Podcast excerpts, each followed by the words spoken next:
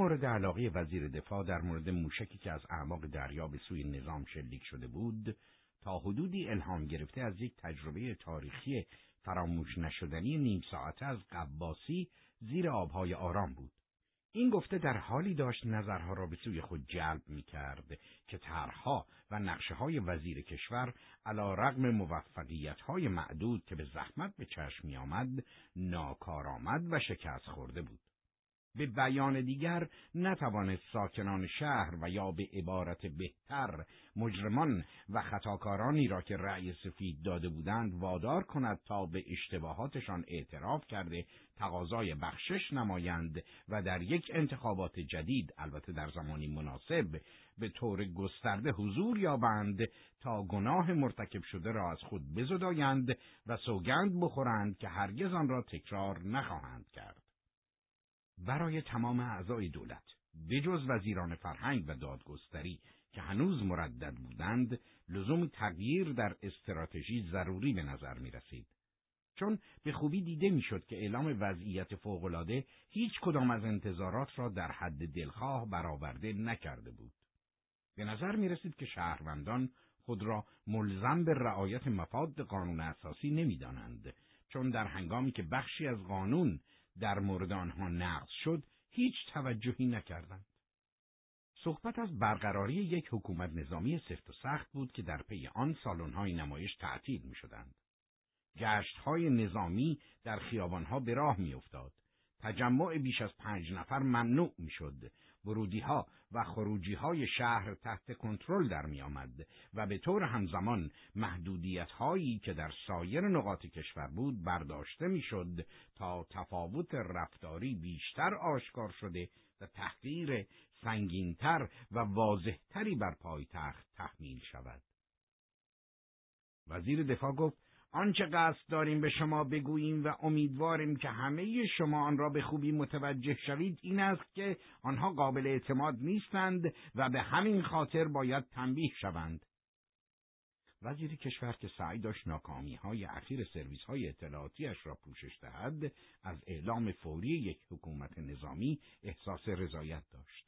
او که از طرفی نمی‌خواست خود را بازنده جلوه دهد به اعضای شورا اطلاع داد که پس از تحقیقات گسترده و نزدیکی که با پلیس بین الملل صورت گرفته امکان حمایت این جریان از خارج مردود می باشد. او در پایان گفت هیچ عامل خارجی در بایکوت انتخاباتی اخیر دخالت نداشته و در نتیجه ما با یک موضوع کاملا داخلی روبرو هستیم. وزیر امور خارجه گفت ببخشید که صحبت شما را قطع می‌کنم اما فکر می‌کنم که عبارت کاملا داخلی مناسب ترین عبارت نیست.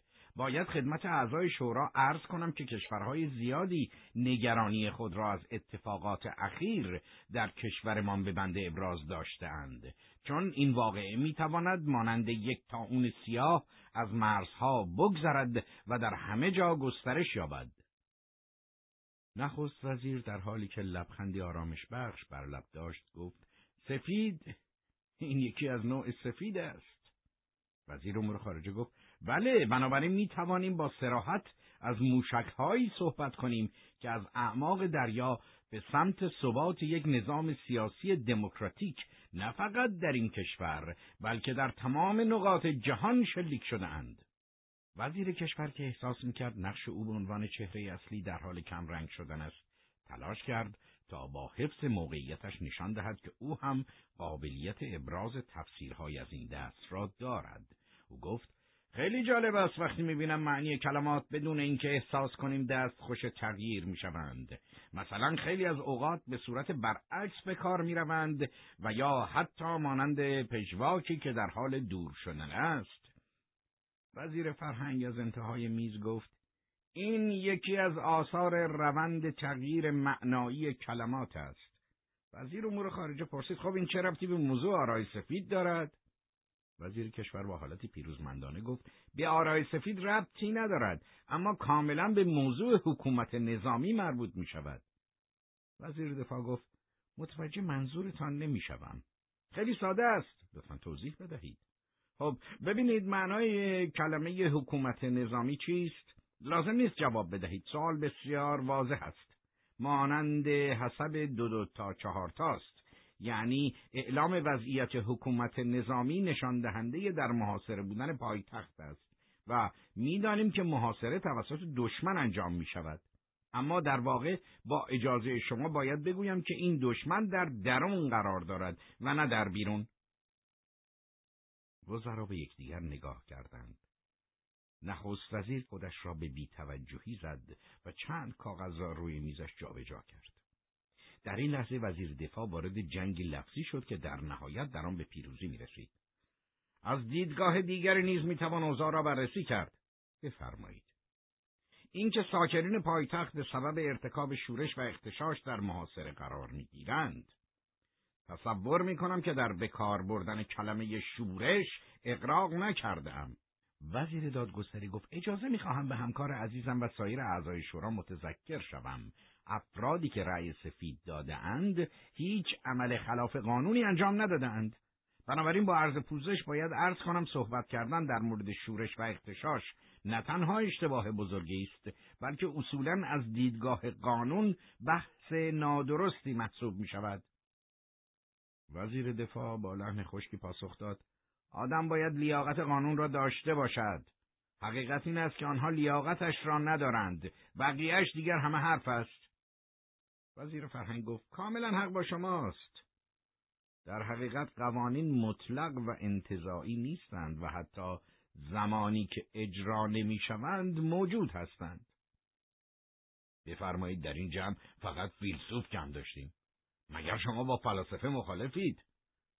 تنها فلسفه‌ای که به عقیده من صحیح است فلسفه نظامیگری است. البته به شرط آنکه بتواند در رسیدن به موقعیت سودمند و اثرگذار باشد. آقایان محترم من طرفدار عملگرایی هستم. زبان من زبان خشونت است. اما فکر نکنید که به دور از عقل و منطق هستم. خیر کاملا برعکس. خوشحال می‌شوم که به من توضیح بدهید چگونه ممکن است قانونی وجود داشته باشد و اجرا نشود. آقای وزیر بسیار ساده است. قانون در این کشور وجود دارد. اما زمانی واقعا قدرت دارد که مورد احترام باشد و اجرا شود. من قصد توهین ندارم اما با در محاصره گذاشتن آنها به جایی نخواهیم رسید. وزیر دادگستری گفت شاید برای درک این موضوع به زمان بیشتری نیازمند باشیم. چون هیچ کس حتی تصورش را هم نمی کرد که این اتفاق در گوشه ای از دنیا آن هم در کشور ما روی دهد. ما دور این میز جمع شده این تا چاره ای بیاندیشیم اما تاکنون به هیچ جان نرسیده ایم. فقط امیدواریم در فهمیدن واکنش مردم نسبت به حکومت نظامی دچار تأخیر نشویم.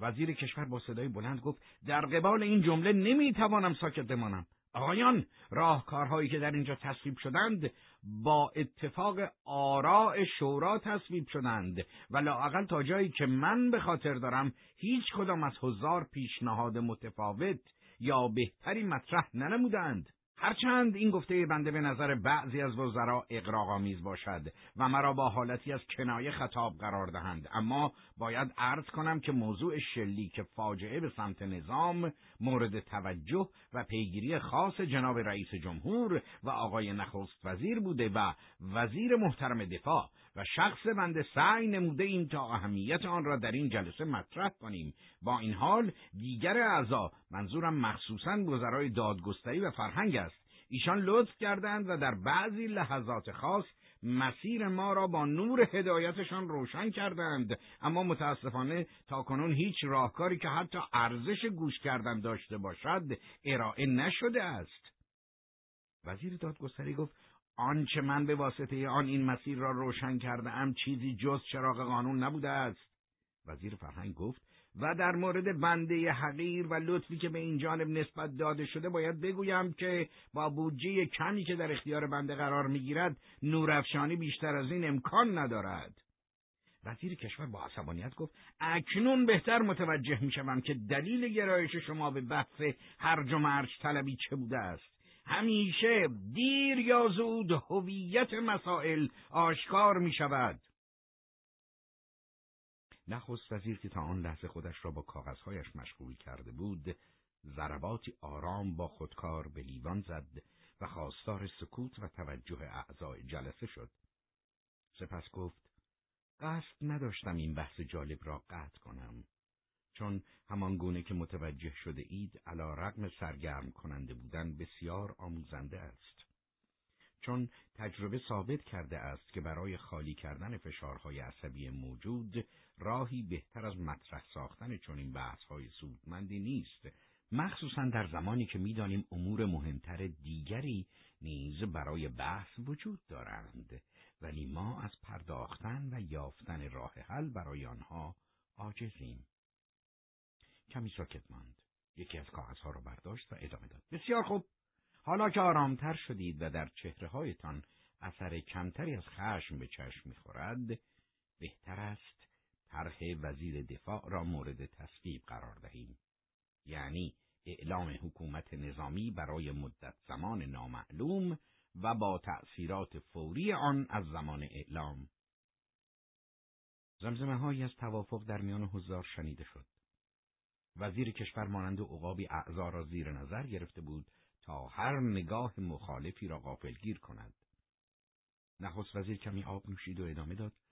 با کمال تأسف باید بگویم که تجربه ثابت کرده است گاهی بهترین و کاملترین طرحها هم به شکست می انجامد و این موضوع یا در حین اجرا رخ می دهد یا به علت اتفاقاتی در لحظات آخر.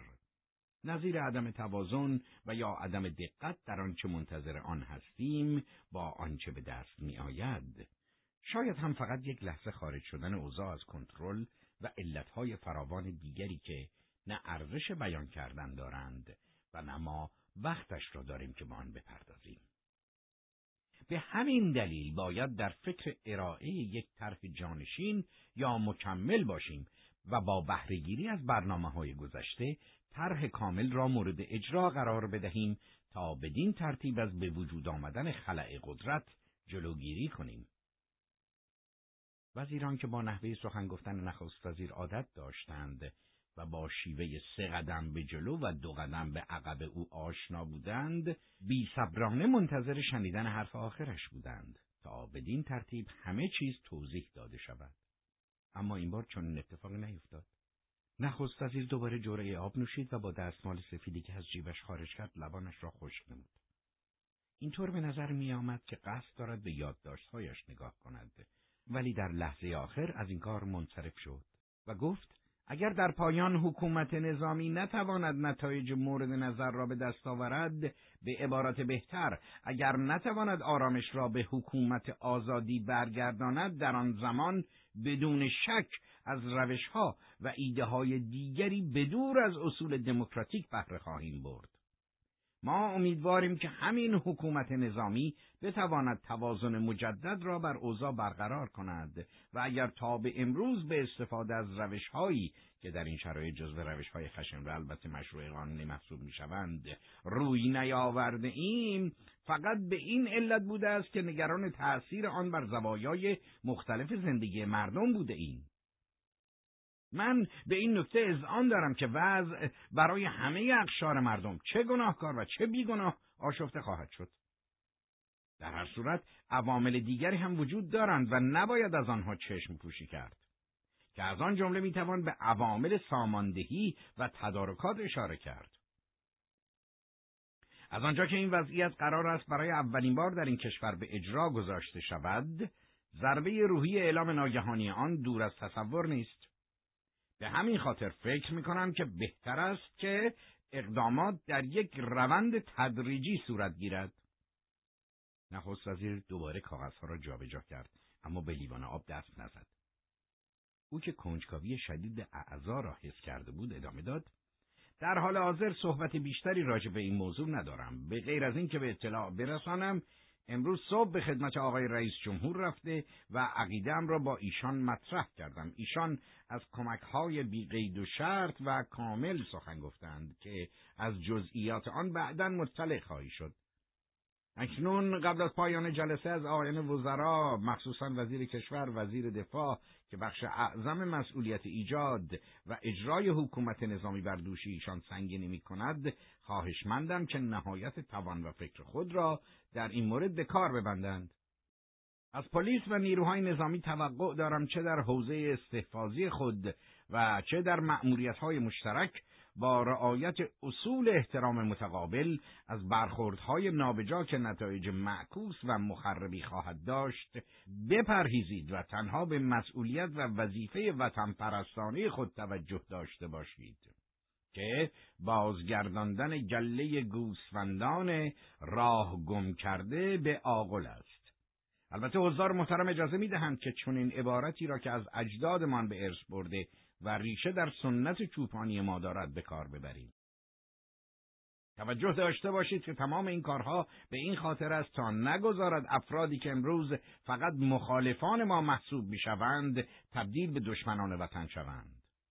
امیدوارم که خداوند یاور شما باشد و در این مأموریت مقدس راهنماییتان کند تا آفتاب همدلی دوباره بر قلبها طلوع کند و صلح و دوستی از دست رفته مجددا به زندگی شهروندان بازگردد. در همان زمان که نخستازی در یک برنامه تلویزیونی حضور یافته حکومت نظامی را اعلام می کرد و مسائل امنیت ملی را از دلایل برقراری این وضعیت بیان می نمود که در پی عملیات ضد اجتماعی و سیاسی گروههایی سازمان یافته که چندین بار در مسیر انتخابات مانع تراشی کرده بودند لازم اجرا شده بود گروه های پیاده نظام ارتش و پلیس با پشتیبانی تانک ها و دیگر ماشین های زرهی در تمامی مسیرهای خروجی پایتخت مستقر می شدند و ایستگاه های راه آهن را تصرف می کردند. فرودگاه اصلی که در فاصله 25 کیلومتری شمال شهر قرار داشت و بیرون از حوزه کنترل ارتش محسوب می‌شد بدون هیچ محدودیتی به جز تمهیدات لازم در شرایط اضطراری به فعالیت خود ادامه می‌داد و این بدان معنی بود که گردشگران می توانستند به آسانی به داخل یا خارج کشور مسافرت کنند. با این حال سفرهای داخلی زیادی توصیه نمی‌شد. تصاویر تلویزیونی عملیات گسترده نظامی را پخش می‌کرد. سر و صدای افسرانی که دستور می‌دادند فریاد گروهبانهایی که دستورات را ابلاغ می‌کردند آمبولانسها و گروه های حمل و نقل در حرکت بودند. مأموران در حال نصب موانع در جاده ها بودند. نورافکنها تمام خیابانها و معابر را روشن کرده بودند.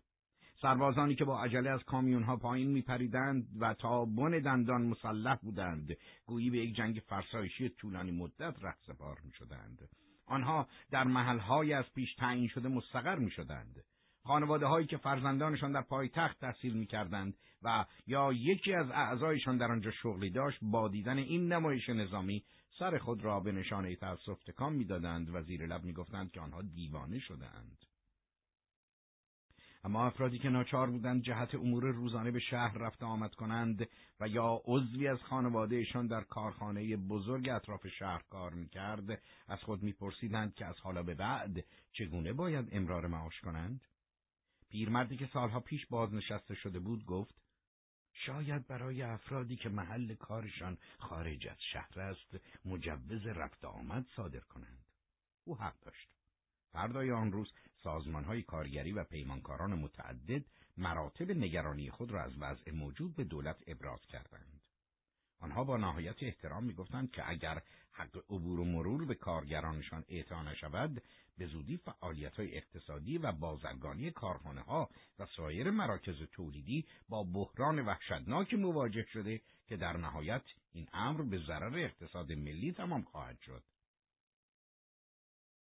بعد از ظهر همان روز شورای متشکل از وزرای کشور دفاع و اقتصاد تشکیل گردید تا درباره نگرانی های قانونی و درست شهروندان چاره بیاندیشد. در پایان آنها ضمن ابراز همدلی و درک دولت نسبت به تقاضای مطرح شده اعلام کردند که امکان صدور مجوز رفت آمد به سبب تحت شعا قرار دادن قدرت و عملکرد نیروهای نظامی پایتخت وجود ندارد. با این حال برای جلوگیری از اتفاقات ناخوشایند دولت موافقت کرد تعداد محدودی از افراد متخصص و کارکنان با زمانت شرکت های مربوطه می توانند به جای دریافت مجوز رفت آمد هر روز صبح زود در مکانهایی از پیش تعیین شده تجمع کنند و با اتوبوس هایی که پلیس آنها را همراهی می کند تا خروجی های مختلف شهر بروند و از آنجا با اتوبوس های دیگری به محل کار خود برسند. تمام هزینه های حاصل از این عملیات از کرایه اتوبوس ها گرفته تا پاداش گروه های اسکورت بر عهده شرکت های مربوطه خواهد بود. بدیهی پرداخت این هزینه ها توسط وزارت دارایی پیگیری و از طریق افزایش مبلغ مالیات جمع آوری خواهد شد. باز هست که به این سادگی نمی شود کارها را سر و سامان داد. تجربه نشان داده است که انسانها نمی توانند بدون خوردن و آشامیدن زنده بمانند. با توجه به اینکه گوشت، ماهی، سبزیجات و سایر کالاهای مصرفی از خارج وارد می‌شد و آنچه در داخل شهر وجود داشت برای مصرف یک هفته کافی نبود، به ناچار میبایست تصمیماتی درباره عبور و مرور مردم به خارج از شهر گرفته می‌شد. از این گذشته بیمارستانها، داروخانه دارو و تجهیزات پزشکی، گازوئیل و بنزین را نمی‌شد فراموش کرد. مگر اینکه تفکر ماکیاولیستی حاکم بر دولت باشد و بخواهد مردم را تحت فشار مضاعف قرار دهد. چند روز بعد دولت متوجه شد که اجرای حکومت نظامی دردسرهای فراوانی دارد چون واقعا دولت قصد نداشت تا مانند آنچه در زمانهای قدیم رایج بود مردم را در محاصره قرار داده و از گرسنگی هلاک کند به هر حال یک حکومت نظامی هم احتیاج به برنامه ریزی دارد. باید از قبل تعیین شود که تا کجا می‌خواهد به پیش برود. نتایج و سود و زیان آن چه خواهد بود و چه عکس هایی در پی خواهد داشت؟ یکی از صحنه های جالبی که موجبات خنده و تمسخر را برای اهالی پایتخت به ارمغان آورده بود گرفتار شدن دولت در حلقه محاصره بود که خود ایجاد کننده آن بود. چون از یک سو همه دفاتر و ادارات دولتی که در شهر واقع بودند خود به خود در محاصره قرار داشتند و از سوی دیگر بسیاری از کارکنان دولت از جمله سه وزیر چندین منشی و کارمند و همچنین دو مدیر کل در حومه شهر زندگی می کردند و ناچار بودند با اتوبوس به شهر بیایند و برگردند. همین موضوع باعث تمسخر و کنایه گسترده ای شده بود. با این حال در تداوم حکومت نظامی و تمهیدات آن هیچ تغییری حاصل نشد. روزها میگذشت و مشکلات مانند قارچ و جلبک پس از باران بیشتر و بیشتر می‌شد اما اینطور به نظر می رسید که شهروندان قصد تسلیم شدن ندارند. بسیار از خبرنگاران خارجی که با سرعت جهت پوشش خبری حادثه به آنجا آمده بودند با تعجب از عدم درگیری میان مردم و نیروهای نظامی خبر می‌دادند و این در حالی بود که بعدا مشخص شد بعضی از مأموران اقداماتی در جهت تحریک مردم و ایجاد وضعیت ناامنی مورد نظر خود برای توجیه دیدگاهشان انجام داده بودند. یکی از مفسران خبری با هیجان زیادی اعلام می‌کرد که تا آن زمان چون این حکومت نظامی سابقه نداشته و این نشان از یک اتحاد آرمانی و ایدئولوژیک میان ساکنان شهر است که چگونگی آن شایسته مطالعه و تحقیق است. البته این حرف مزخرفی بیش نبود. فقط کافی بود به 83 درصد مردمی فکر کرد که رأی سفید داده بودند. آنها در برابر 17 درصد موافق قرار داشتند و باور کردنی نیست که 17 درصد بتواند در مقابل 83 درصد بایستد. دیگر دوره رویارویی فقط با توکل بر خدا گذشته است. در همین روزها دو سوال موجبات کنجکاوی عمومی را برانگیخته بود. اول اینکه چه بر سر 500 نفر بازداشت شده ای آمد که تحت فشار سنگین بازپرسی ها قرار گرفته بودند و حتی خصوصی ترین اطلاعاتشان توسط بازپرس ها و دستگاه های دروغ سنج آشکار شده بود و دوم اینکه مأموران مخفی وابسته به سرویس های اطلاعاتی و دستیاران آنها چه می کردند. برای پاسخ به سوال اول باید گفت کسی چیزی نمی‌دانست و آگاهی از وضعیت آنها ممکن نبود. ادعی می‌گفتند که آن پانصد نفر در قالب نیروهای مخفی به خدمت پلیس درآمدهاند تا در روشن شدن حقایق ماجرا به آنها کمک کنند. ادعی هم بر این باور بودند که آنها را کم کم و به تدریج آزاد کرده تا جلب توجه نکنند. افرادی هم که بسیار بدبینانه به اوضاع نگاه می‌کردند می‌گفتند که آنها را به مکان خارج از شهر منتقل کرده اند و بازپرسی از آنها همچنان ادامه دارد. کسی دقیقا نمی‌دانست چه اتفاقی برای آنها افتاده است. در مورد سوال دوم یعنی وضعیت ماموران جاسوسی باید گفت که آنها همانند دیگر همکاران شایسته و شریف خود هر روز صبح از خانه خارج شده و به گوشه و کنار شهر می‌رفتند. سپس به محض یافتن یک مورد مشکوک بلافاصله به اون نزدیک شده و خیلی خودمانی می‌گفتند ببین رفیق من رأی سفید دادم شما چطور؟ مردم در ابتدا جوابهای همیشگی را به آنها می‌دادند و بعضی اوقات که از آنها می‌خواستند خودشان را معرفی کنند مأموران با زیرکی تفره می‌رفتند و از آنجا دور می‌شدند. کم کم بین مردم شایع شد که بهترین اقدام در هنگام برخورد با این سوال کنندگان بیتوجهی پشت کردن به آنها و حتی در بعضی مواقع داد کشیدن بر سرشان با صدای بلند است که مزاحم من نشوید یا به نحو موثرتر که گورتان را گم کنید. بدی است که مأموران چون این مواردی را در گزارشات خود منعکس نمی کردند. آنها معمولا اینطور می‌گفتند که مردم به واسطه لجاجت و یا فقدان روحیه همکاری از پاسخ دادن به سوالات تفره می‌روند. به نظر می رسید که این اوضاع مشابه رویارویی دو جنگجو با قدرت یکسان بود که هیچ کدام حاضر نبودند از مواضع خود عقب نشینی کنند. در این شرایط وزیر کشور طرحی را با کابینه مطرح کرد که در پی آن سرویس های جاسوسی و امنیتی به ایجاد کانون های آشوب و اختشاش در شهر دست می‌زدند تا بدین ترتیب دلایل موجه لازم برای اقدامات سرکوب کننده فراهم شود و پس از آن جای هیچ گله و شکایتی باقی نماند. وزیر دفاع با این پیشنهاد موافق بود اما نخست وزیر خاطر نشان کرد که او طرحی دارد که در صورت لزوم آن را جایگزین خواهد کرد. با این حال امکان استفاده از هر پیشنهاد دیگری را منتفی ندانست. بالاخره یکی از جنگجویان از انتظار خسته شد و قدمی به جلو نهاد. یک روز صبح عده زیادی از مردم به خیابانها ریختند. آنها بر روی سینه های خود نوشته هایی به رنگ سرخ و سیاه داشتند که بر روی آنها نوشته بود من رأی سفید دادم. از پنجره ساختمان ها و منازل پارچه های متعددی به همین رنگ با شعار ما رأی سفید دادیم آویزان شده بود. از همه مهیجتر دریایی از های سفید بود که در گوشه و کنار به احتزاز درآمده بود.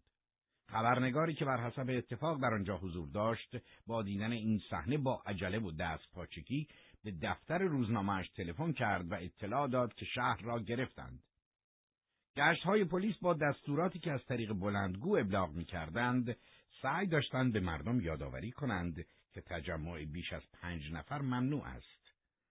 اما با این شیوه نمی‌شد مردم را متفرق کرد. آخر در آن شرایط چه کسی می توانست مردم را به دسته های پنج تایی تقسیم کند؟ فرماندهی پلیس مکررا با مرکز فرماندهی تماس می گرفت و خواستار صدور مجوز جهت استفاده از گاز اشکاور یا آب برای پایان دادن به قائله بود. فرماندهی بخش شمال نیز طی چندین ارتباط خواهان صدور مجوز حرکت تانک ها و یا اعزام گروه چترباز شد. چیزی به آغاز یک جنگ خونین نمانده بود. کمی بعد نخست وزیر در جلسه هیئت دولت و در برابر رئیس جمهور طرح خود را آشکار کرد. دوره جاسوسی، دستگاه دروغسنج، حکومت نظامی و دیگر روشهای روانشناسانه به سر آمده است. علا رغم کوشش های وزیر کشور ناکارآمد بودن این طرحها ثابت شده. همینطور استفاده از نیروی نظامی را باید اضافه کرد چون ما قصد قلع و غم و کشتار شهروندان را نداریم. آنچه مورد نظر من است یک عقب نشینی کامل است. شاید برخی آن را بی نتیجه بدانند اما مطمئن هستم که ما را به سوی پیروزی قطعی سوق خواهد داد و دموکراسی را به شرایط طبیعیش باز میگرداند. بازگشت کامل و خروج نیروهای نظامی از شهر و منتقل شدن به شهری دیگر که در حقیقت پایتخت جدید خواهد بود. با این تحول بنیادی این شهر مصیبت زده را به حال خودش رها می کنیم تا ساکنان آن قدر انسجام مقدس ملی را دریابند و آن هنگام که نتوانستند بیش از این انزوا تحقیر و در هم ریختگی را تحمل کنند خودشان با حالتی سرفکنده و شرمسار نزد ما خواهند آمد و طلب بخشش خواهند کرد. نخست وزیر نگاهی به اطراف انداخت و گفت نظر من این است. آن را میآزماییم. مصائب بزرگ نیازمند چاره های بزرگ هستند. ممکن است این طرح پیشنهادی به نظر دردناک باشد اما با توجه به مصیبت کشنده ای که به ما حمله ور شده است قابل تحمل می باشد.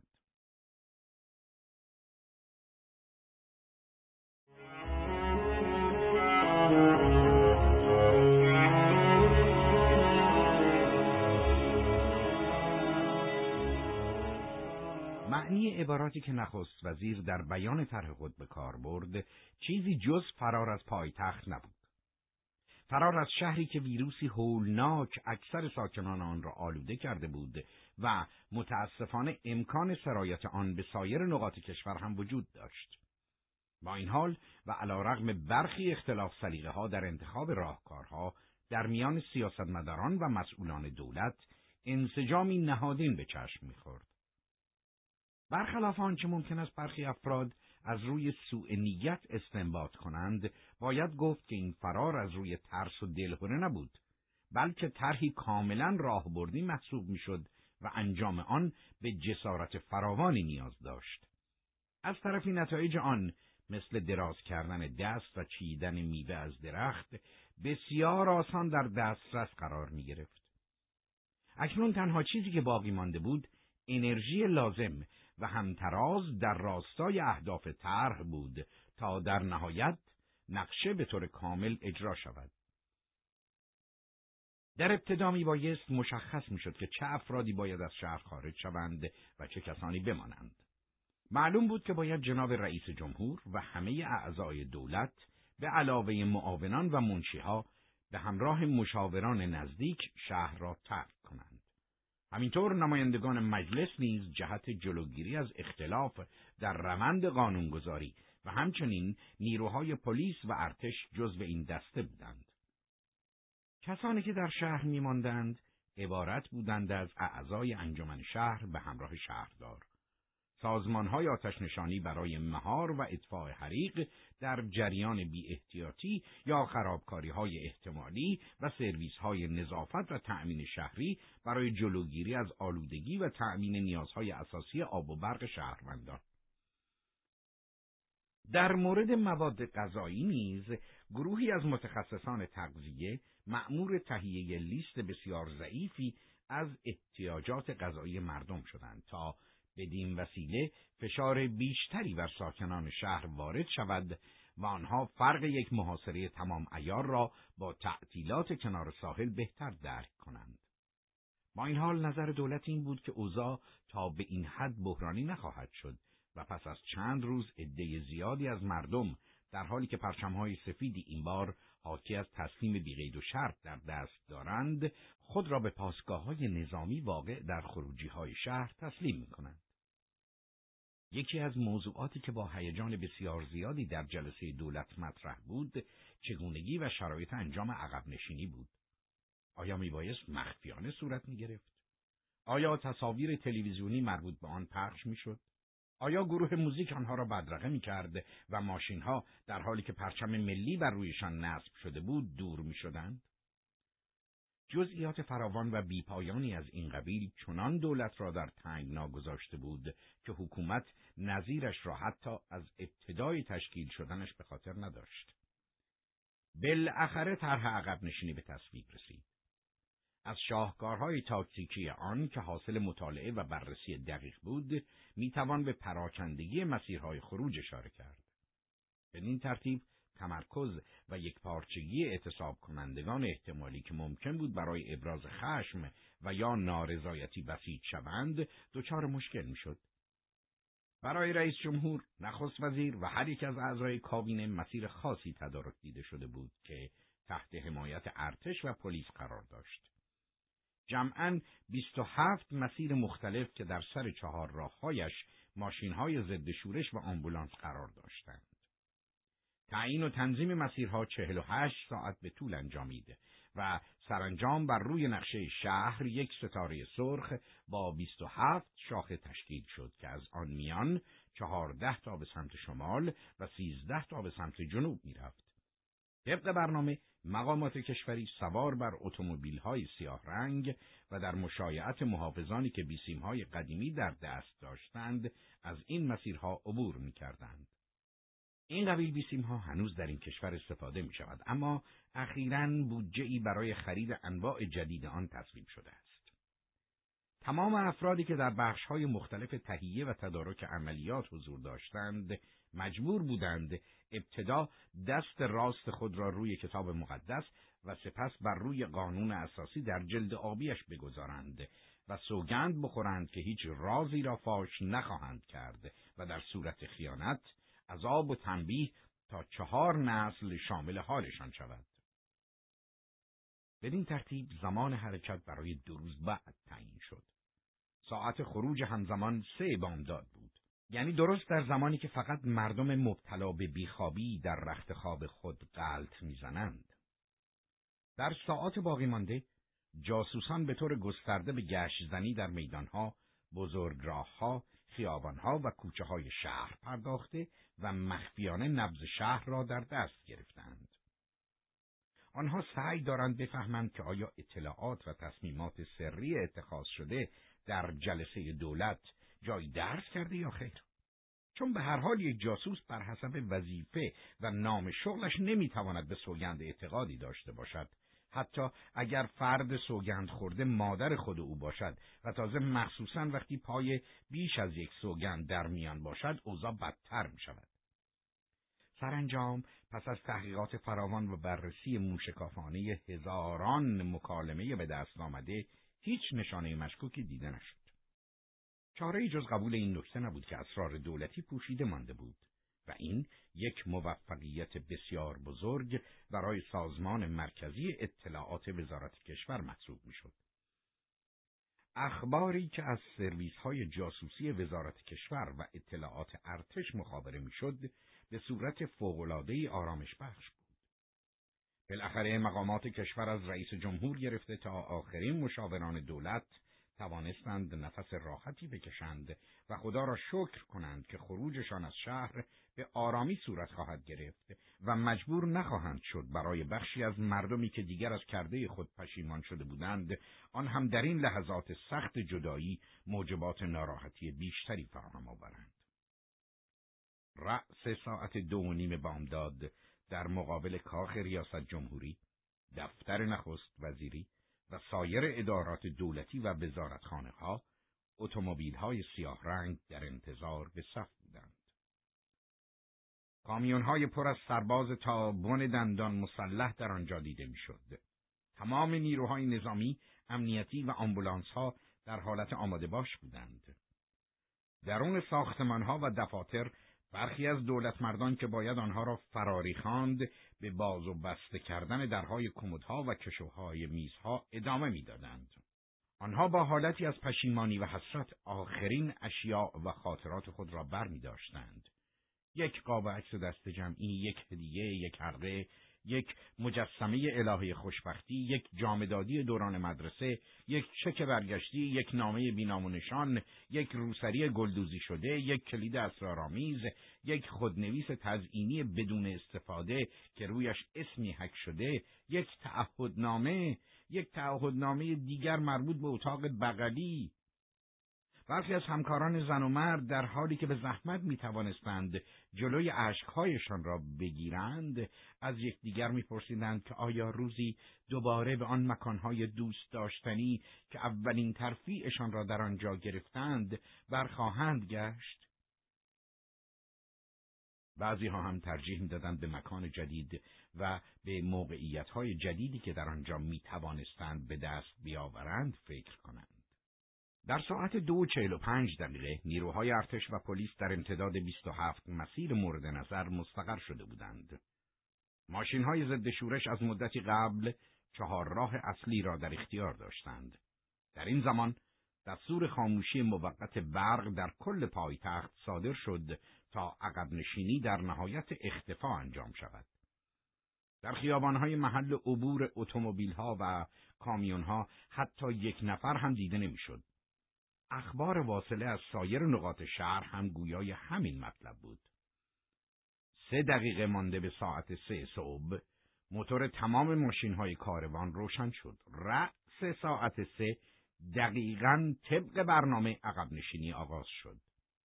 اما ناگهان احساسی که در ابتدا حیرت و گیجی بود و سپس جای خود را به دست پاچگی و ترس داد تمام اعضای کاروان از رئیس جمهور و وزرا و منشیها و معاونان و نمایندگان و سربازان محافظ در کامیونها افسران پلیس و حتی پرسنل آمبولانس ها را در بر گرفت.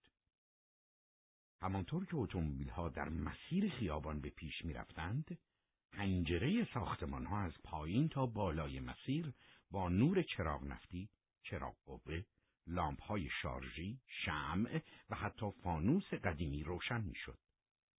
رودخانه از نور سفید تقیان کرده بود، گویی مسیر خروج را به فراری ها نشان می‌داد. اولین عکس عمل کارمانیان دستور به بیاعتنایی و دو برابر کردن سرعت حرکت بود که بسیار مورد علاقه محافظان موتورسوار قرار گرفت. و هر حال موتور آنها دویست اسب قدرت داشت و اصلا خوششان نمی آمد که مانند یک گاو حرکت کنند. این اقدام شتاب زده که ناشی از ترس بود باعث شد تا در تمام مسیرها چه آنها که جلوتر می‌رفتند و چه آنهایی که از عقبتر می آمدند تصادفات کوچک و بزرگی صورت گیرد. بارها اتومبیل های پشت سر به اتومبیل های جلویی برخورد می کردند و اگرچه صدمات زیادی به مسافران وارد نمی‌شد اما باعث رعب و وحشتشان می‌شد. در چنین مواردی اتومبیل ها می ایستادند و پزشکان و پرستاران سوار بر آمبولانس به کمک آنها می شتافتند. اوضاع حسابی به هم ریخته بود. کاروان حرکتی رو به جلو نداشت. یکی دستش را بلند کرده و مسیر درست را می‌پرسید. ارتباط تلفنی با بقیه مسیرها برقرار می‌شد تا از شرایط آنها اطلاع حاصل شود. در میان این همه قوقا و آشوب فقط جای فشفشه و مراسم آتشبازی خالی بود. باز جای شکرش باقی بود که علا رغم این بلوا کسی در کنار پنجره ها دیده نمی‌شد تا از این نمایش رایگانی که در خیابان ها به اجرا درآمده بود لذت ببرد. نخست وزیر هرگز فکر نمی‌کرد که چون این اتفاقی بیفتد. در حالی که یک پزشک چانه او را با ماده ضد عفونی کننده پاک می‌کرده و از او درباره تزریق یک آمپول ضد کزاز می‌پرسد. رئیس دولت بسیار مشوش بود به حدی که صورتش را از منازل روشن برمیگرداند. این اتفاق باعث حراس آرامترین سیاستمدار شده بود اما آنچه همه را به وحشت میانداخت نبودن مردم در کنار پنجره ها بود. گویا کاروانهای دولتی به طرز مسخره آمیزی در حال فرار از هیچ بودند انگار ارتش و پلیس با تمام تجهیزاتشان مورد تحقیر دشمن قرار گرفته بود نخست وزیر که همچنان به علت ضرب کمی گیج بود بر چهرهش آثار خراشیدگی و چسب زخم دیده می‌شد. او مجبور شده بود تزریق آمپول ضد کزاز را تحمل کند. در این لحظه به خاطر آورد که اولین کاری که میبایست انجام می‌داد تماس گرفتن با رئیس جمهور و پرسیدن وضعیت او بود نباید زمان را از دست می‌داد نمی‌خواست اجازه بدهد که رئیس جمهور با موزیگری سیاسی در این مورد از او پیشی بگیرد و او را با شلوار پایین کشیده قافل گیر کند. از منشی خواست تماس را برقرار کند. منشی دیگری از آن طرف گوشی را برداشت. این منشی گفت آقای نخست وزیر می‌خواهند با آقای رئیس جمهور گفتگو کنند. آن منشی پاسخ داد لطفا چند لحظه صبر کنید. این منشی گوشی را به نخست وزیر داد و او هم به شیوه مرسوم منتظر ماند. آقای نخست وزیر وضعیت چگونه است؟ مسئله مهمی نیست. فقط چند ورقه آهن مچاله شده اند. اما اینجا اتفاقی روی نداده است. یعنی تصادف نشده است. خیر فقط چند برخورد جزئی صورت گرفته است. امیدوارم مسئله مهمی نباشد. خیر مهم نیست. این تجهیزات ضد بمب هستند. آقای رئیس جمهور متاسفانه باید به شما عرض کنم که هیچ کدام از اتومبیل ها ضد بمب نیستند. لازم نیست این را به من بگویید بالاخره هیچ زرهی کامل نیست مجروح که نشده اید به هیچ وجه چهره یک پلیس در شیشه ظاهر شد نخست وزیر با اشاره به او فهماند که حرکت کنند سپس گفت ما الان دوباره به راه افتادیم ما اصلا توقفی نداشتیم. آقای رئیس جمهور می‌خواستم مطلبی را خدمتتان عرض کنم. بفرمایید. نمی‌توانم نگرانی شدید خود را از شما پنهان کنم. نگرانی من از روز برگزاری انتخابات هم بیشتر است. چرا؟ نورهایی که در مسیر ما روشن می‌شوند و ظاهرا قصد دارند تا خروجی شهر ما را همراهی کنند مهمتر از این عدم حضور مردم در معابر یا حتی در مقابل پنجره خانه هایشان است. هیچ کس نیست. به همین خاطر فکر می کنم که یک توطعه برنامه ریزی شده در کار باشد. گویی تمام مردم از طرحی معین مطابقت می کنند شما بهتر از من می‌دانید که امکان یک توطئه آنارشیستی کاملا مردود است. در مورد حمایت یک دولت بیگانه در جهت اقدامات ضد نظام هم همینطور. ما فکر کردیم کاملا اوضاع را در کنترل داریم ولی حالا این نمایش تئاتر ما را حسابی غافلگیر کرده است. شما چه فکری در حال حاضر ادامه تحریک شروع کرده ایم تا ببینیم در آینده چه شرایطی پیش میآید هدف اصلی و زیربنای طرح در حال حاضر چیست در انزوا قرار دادن مردم به طوری که با آتش آرام بسوزند زندگی روز به روز برایشان سختتر خواهد شد به زودی خیابانها پر از آشغال می شود. آقای رئیس جمهور به زودی با بارش باران اوضاع بدتر هم می شود. مشکلات زیادی در تهیه و توزیع مواد غذایی بروز خواهد کرد.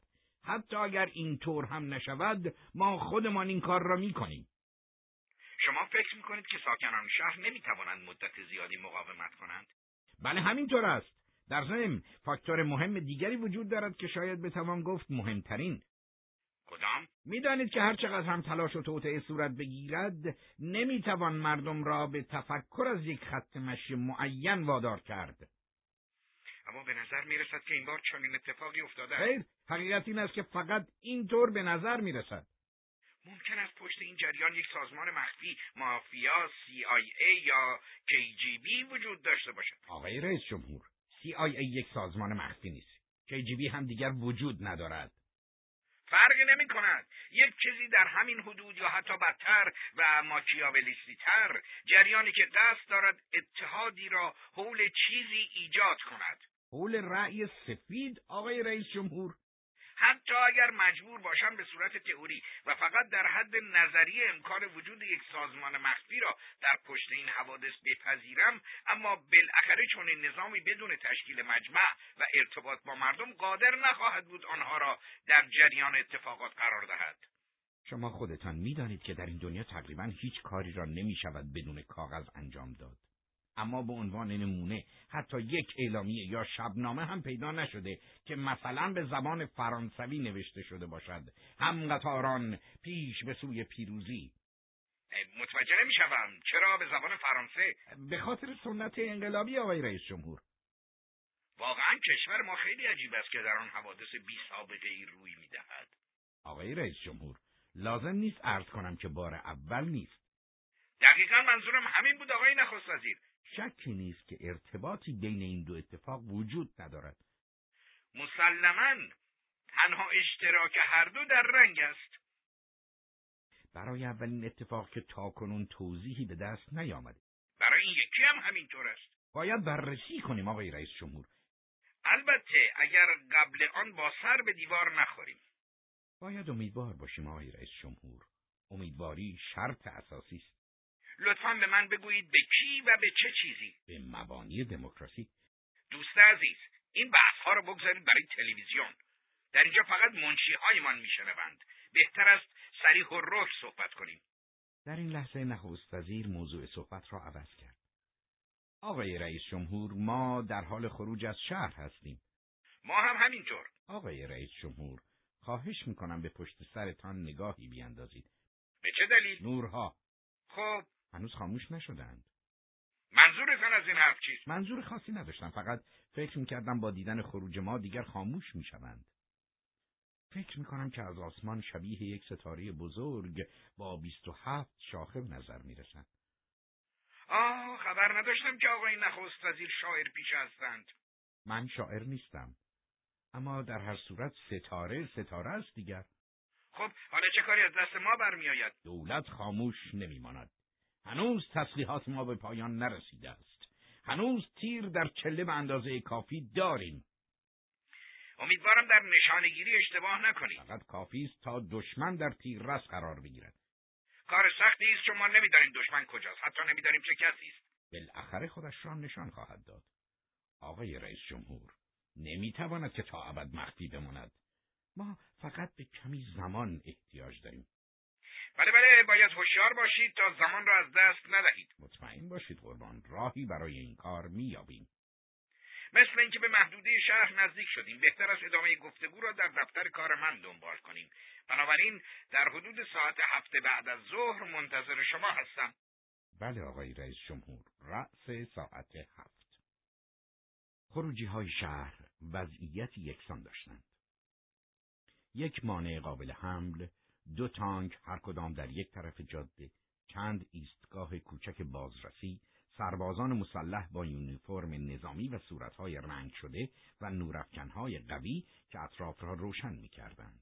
رئیس جمهور از ماشین پیاده شد با حرکتی غیر نظامی به سلام نظامی فرمانده پاسگاه پاسخ داد و پرسید وضعیت چگونه است؟ خبر جدیدی نیست قربان. آرامش کامل برقرار است. کسی برای خروج از شهر اقدام نکرده است. خیر قربان فقط وسایل نقلیه مجاز از اینجا عبور می‌کنند. منظورم اشخاص پیاده است. خیر قربان حتی یک نفر هم برای نمونه دیده نشده است. یعنی امکان دارد که مخفیانه به اینجا بیایند؟ حتی اگر اینطور باشد کسی نمی‌تواند از اینجا عبور کند. به غیر از گشت های عادی تجهیزات الکترونیکی هم در دو طرف نصب شده اند. این دستگاه ها بسیار حساسند و حتی عبور یک موش را اطلاع می دهند. بسیار خوب. قطعا توجیه شده اید که در این زمان حساس مسئولیت سنگینی بر دوش شماست. بله جناب رئیس جمهور در مورد حساس بودن مأموریت خود کاملا توجیه شده ایم. فکر می کنم از دستورات لازم در صورت احتمال خروج دست جمعی مردم آگاه هستید.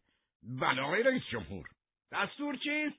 ابتدا با صدای بلند فرمان ایست می دهیم و اگر کسی نافرمانی کرد شلیک هوایی جناب رئیس جمهور.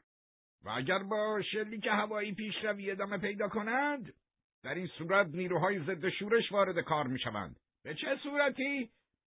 بستگی به شرایط دارد. یا گاز اشکاور مورد استفاده قرار می گیرد و یا ماشین های آبپاش. البته این بخش عملیات دیگر ربطی به ارتش ندارد. آه دهن شما به نظر انتقادآمیز است. بله قربان، به نظر من این راهکارها اثرگذار نیست. نظر جالبی دارید. اگر افراد عقب نشینی نکنند چه باید کرد؟ محال است قربان کسی نمی‌تواند در برابر گاز اشکاور یا فشار آب تاب بیاورد. تصور کنید که کسی بتواند. در این صورت چه می‌کنید؟ دستور تیراندازی داریم اما به پاها یعنی از کمر به پایین. چرا پاها؟ چون قرار نیست هموطنان خود را به قتل برسانیم. اما گاهی پیش میاد. ولی جناب رئیس جمهور گاهی پیش میآید. خانواده شما در شهر زندگی می‌کنند؟ بله آقای رئیس جمهور. فرض کنیم همسر و فرزندان شما در جلوی جمعی که در حال پیشروی هستند قرار دارند. آن وقت چه می‌کنید؟ اعضای خانواده یک نظامی به درستی می‌دانند که در هر شرایطی چه رفتاری باید داشته باشند. بله اما شما فرض کنید اونا با مردم باشند. دستور دستور از قربان. در مورد همه برابر اجرا می شود همه! بله قربان. تا این لحظه مفتخرم همه دستورات را که به من داده شده است کاملا اجرا نمودم. و فردا؟ امیدوارم که فردا هم به همین صورت باشد آقای رئیس جمهور. من هم امیدوارم. رئیس جمهور به طرف اتومبیل خود بازگشت اما قبل از سوار شدن برگشت و پرسید احتمالا همسر شما رئیس سفید نداده؟ فکر نمی کنید که از دور دستی بر آتش داشته باشد؟ منظور شما رو درک نمی کنم. می‌خوام مطمئن شم که همسر شما به وظایف قانونی خود عمل کرده. بله قربان من از این بابت مطمئنم. اما این پاسخ سوال من نبود. منظور منم رأی دادن نبود. آیرش جمهور؟ پس پاسخ صحیح بدید. نمی‌تونم قربان. به چه دلیل؟ زیرا قانون چون این اجازهی به من نمی‌دهد قربان. آها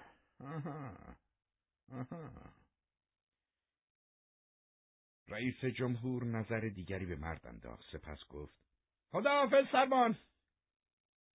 خداحافظ قربان. امیدوارم مجددا همدیگر رو ملاقات کنیم. موجب افتخار است قربان. رئیس جمهور هنوز سوار نشده بود. پس از کمی تردید دوباره به مرد نگاه کرد و گفت متوجه شدید که از خود شما راجع به دادن رأی سفید سوالی نکردم. متوجه شدم قربان. اتومبیل رئیس جمهور با سرعت دور شد. سروان دستش را به سمت صورتش برد.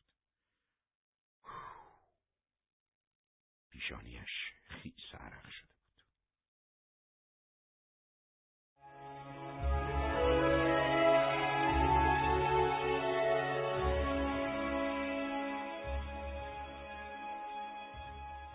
با خروج آخرین کامیون ارتش از شهر، نورها یکی پس از دیگری خاموش می شدند. گویی در حال خداحافظی بودند. بیست و هفت شاخه ستاره ناپدید شد و آنچه باقی ماند تصویری از خیابانهایی تاریک و سوتوکور بود. آیا با فرارسیدن صبح دم زمانی که سیاهی شب در آبی ملایم افق ناپدید می شود دوباره جنب و جوش همیشگی از سر گرفته خواهد شد؟ آیا مردان و زنانی که در این ساختمان ها زندگی می کنند به سر کار خود خواهند رفت؟ آیا اتوبوس ها برای جابجایی مسافران می آیند؟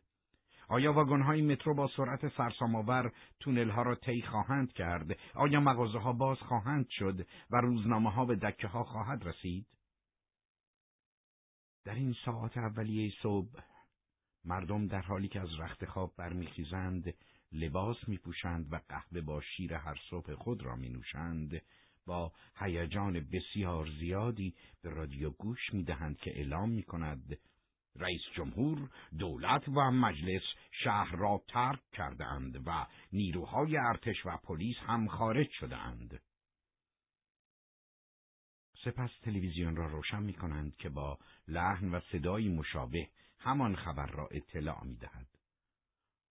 آنها می‌گویند رأس ساعت هفت اطلاعیه مهم رئیس جمهوری برای تمام کشور و مخصوصا اهالی سرکش پایتخت پخش خواهد شد.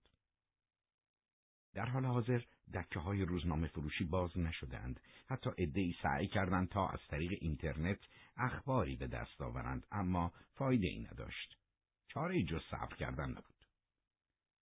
همیشه در این زمان مردم توی خیابانها بودند و به سمت محل کار خود می‌رفتند. اما حالا که ده دقیقه به ساعت هفت مانده است، به نظر می رسد ساعت اداری در مراکز دولتی دستخوش تغییر شده و انضباط سابق را ندارد. ظاهرا بیشتر شرکت های خصوصی هم امروز تعطیل است. تجربه نشان داده است که در زمانهای آشوب و بحران و یا مانند آنچه در اینجا میگذرد در مواقع برهمخوردگی نظم عمومی بخش صنعت و تجارت رفتار بسیار محتاطانه ای را در پیش می‌گیرند. البته ما باید به آنها حق بدهیم چون در این شرایط های زیادی تهدیدشان می کند که از آن جمله می توان به فرو ریختن شیشه ویترین ها دستبرد، قارت و خرابکاری اشاره کرد. دو دقیقه به ساعت هفت مانده بود.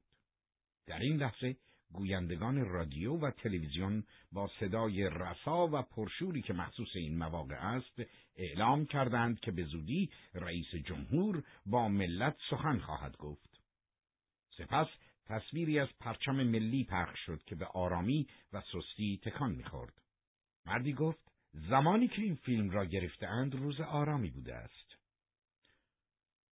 با آغاز پخش اولین آکوردهای سرود ملی آن نسیم ملایم جای خود را به بادی پر از انرژی داد. پرچم به شدت تکان می‌خورد. گویی در معرض وزشهای اقیانوسی قرار گرفته بود. در پایان سرود و پرچم در انتهای تصویر ناپدید شدند و در این زمان رئیس جمهور در مقابل دیدگان ملت ظاهر شد. او در پشت میزی نشسته و نگاه نافذ خود را به دوربین دوخته بود. در سمت راستش پرچم دیگری با چینهای تنظیم شده قرار داشت. انگشتانش را برای مخفی کردن حالات عصبی خود به هم گرفت زده بود.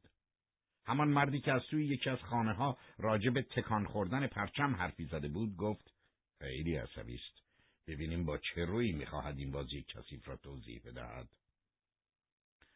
مردمی که در انتظار حضور قریب الوقوع رئیس جمهور در تلویزیون بودند حتی نمی توانستند ذره از رنج و سختی مشاوران ادبی او را در تهیه نسخه سخنرانی تصور کنند.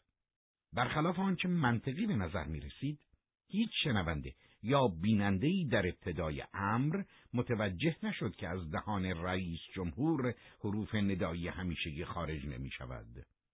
شاید درد و سوز تاعتگونه اولین کلمات در جمله با قلبی شکسته و محزون با شما سخن می‌گویم مشاوران ادبی رئیس جمهور را متقاعد کرده بود که استفاده از دیگر کلیشه های همیشگی در ابتدای سخنرانی سطحی و نامناسب می باشد. از طرف دیگر خیلی ناجور بود اگر رئیس جمهور صحبتهایش را با گفتن جملات محبت آمیزی مانند شهروندان گرامی یا هموطنان عزیز آغاز می کرد. در این صورت مثل این بود که بخواهد یک کاهش پنجاه درصدی را در قیمت بنزین اعلام کند. تقریبا همه می‌دانستند که آنچه رئیس جمهور قصد گفتنش را دارد چیزی جز خدا حافظ تا هفته آینده نیست. با این وجود کنجکاوی مردم در مشاهده عملی این موضوع قابل درک است. متن کامل سخنرانی به شرح زیر است. البته می توانست کاملتر از این هم باشد ولی ضعف فناوری در نگارش مانع از آن شد تا لرزش صدا، قیافه غمگین و درخشش یک قطره اشک به آن زمینه شود. با قلبی شکسته و محزون با شما سخن می‌گویم مانند پدری که ناچار بر ترک فرزندانش شده باشد از درون می سوزم من به فرزندانم مهر میورزم و از اینکه از آنها فاصله گرفتم بسیار غمگینم. اما چه می شود کرد که اتفاقاتی ناخوشایند موجب گسستن پیوندهای عاطفی و برهم خوردن نظم والای خانوادگی ما شده است. اما ما را در این رویداد مقصر ندانید و نگویید که رئیس جمهور دولت و نمایندگان منتخب خود را از ملت جدا کردند. درست است که ما امروز صبح به شهر جدیدی به عنوان پایتخت نقل مکان کردیم. درست است که برای پایتخت سابق مقررات عبور و مرور و محاصره شدید وضع کردیم و این خود شهر بزرگی در این ابعاد را به شدت دچار مشکل خواهد کرد. می‌دانم که خود را در محاصره و تنگنا احساس می کنید و می‌دانید که قادر به خارج شدن نیستید چون در این صورت با پاسخ مسلحانه روبرو می‌شوید. اما هرگز به خودتان اجازه ندهید کسانی را در این حوادث مقصر بدانید که با اراده آزاد و دموکراتیک ملت انتخاب شدند تا از اهداف والای آن در برابر خطرات داخلی و خارجی دفاع کنند. شما بله شما مقصرید. شما که نظم ملی را برهم زدید تا کور راهی به سوی آشوب و بینظمی بسازید و رزیلانه و مغرزانه قدرت مشروع حکومت را که در تاریخ ملل بی سابقه است به یک رویارویی شیطانی فراخواندید. از ما خورده نگیرید از خودتان شاکی باشید. نه از کسانی که به واسطه صدای من سخنانشان را میشنوید. منظورم دولت است. چون بارها از شما خواستند یا بهتر بگویم خواهش کردند که لجاجت شیطانی خود را اصلاح کنید اما نتیجه چه شد؟ شما برای قرنهای متمادی در رأس کشور و مایه افتخار ملت بودید. در طی قرنها و در طوفان بحرانها و مصائب چشم و امید ملت به شما و به این شهر بود. چون بر حسب عادت و سنت می‌دانست که چاره کارها تسکین دردها و راه روشن به سوی آینده در اینجا آشکار می شود شما به یاد و خاطره اجداد خود خیانت کردید و این حقیقت تلخ برای همیشه عذاب وجدانی دردناک و ناگزیر را بر شما چیره می سازد. آنها با گذاشتن سنگ بر سنگ محراب وطن را بنا کردند. اما شما تصمیم گرفتید آن را نابود کنید. شرم بر شما باد. با تمام وجود آرزو می کنم که جنون شما زود گذر باشد و به زودی با قلبهایی پشیمان به سوی ملت بازگردید و مانند فرزندی نادم به خانه پدری مراجعت کنید. اکنون شما شهری بدون قانون هستید. دولتی در میان نیست تا بایدها و نبایدها را بر شما تحمیل کند. تمام خیابانها مال شماست. به شما تعلق دارد. هر گونه دلتان می‌خواهد رفتار کنید. هیچ مقام مسئولی شما را مورد بازخواست قرار نخواهد داد. اما به این قسمت هم خوب توجه کنید. هیچ مقام مسئولی از شما در برابر سارقان تجاوزگران و قاتلان محافظت نخواهد کرد. این آزادی دلخواه شماست. پس از آن لذت ببرید. شاید فکر می‌کنید به تنهایی و با شیوه های قدیمی قادر به مراقبت و حفاظت از خود و خانوادهتان خواهید بود. در این صورت اشتباه وحشتناکی مرتکب شده اید. به زودی مجبور خواهید شد رؤسایی برای حکومت بر خود انتخاب کنید. شاید همین افراد همانهایی باشند که آشوب اجتناب ناپذیر را رقم زده اند و قانون خود را وحشیانه بر شما تحمیل کنند. در آن زمان متوجه ابعاد دردناک نیرنگ خود خواهید شد. اگر تصمیم بگیرید تا بر علیه آنها اقدامی انجام دهید مانند هر دیکتاتوری شوم دیگری در گذشته و حال سرکوب خواهید شد. کسی شما را به رأیگیری و دادن رأی دعوت نخواهد کرد چون اصلا انتخاباتی وجود نخواهد داشت و اگر هم باشد سالم و بیطرفانه نخواهد بود.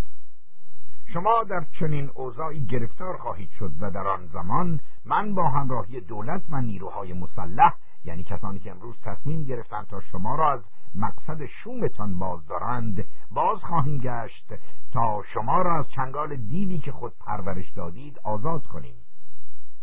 تمام رنج ها و سرکشی هایتان بیفایده خواهد بود و البته خیلی دیر به این حقیقت پی می‌برید که سوء استفاده از قانون به اندازه رعایت نکردن آن خطرناک است و جامعه را دچار تنش و التهاب می کند دادن رأی سفید اگرچه یک حق قانونی مسلم است. اما می تواند به اندازه آتشبازی کودکان و دستکاری دینامیت خطرناک باشد. در پایان متذکر می شوم که هشدارهای مرا جدی بگیرید. البته نه به عنوان یک تهدید بلکه به صورت درمانی بر زخم چرکین سیاسی که بر سینه خود زده اید و در آن ورید شاید روزی دوباره با شما ملاقات کنم و آن روز زمانی است که لیاقت بخشش را پیدا کرده باشید.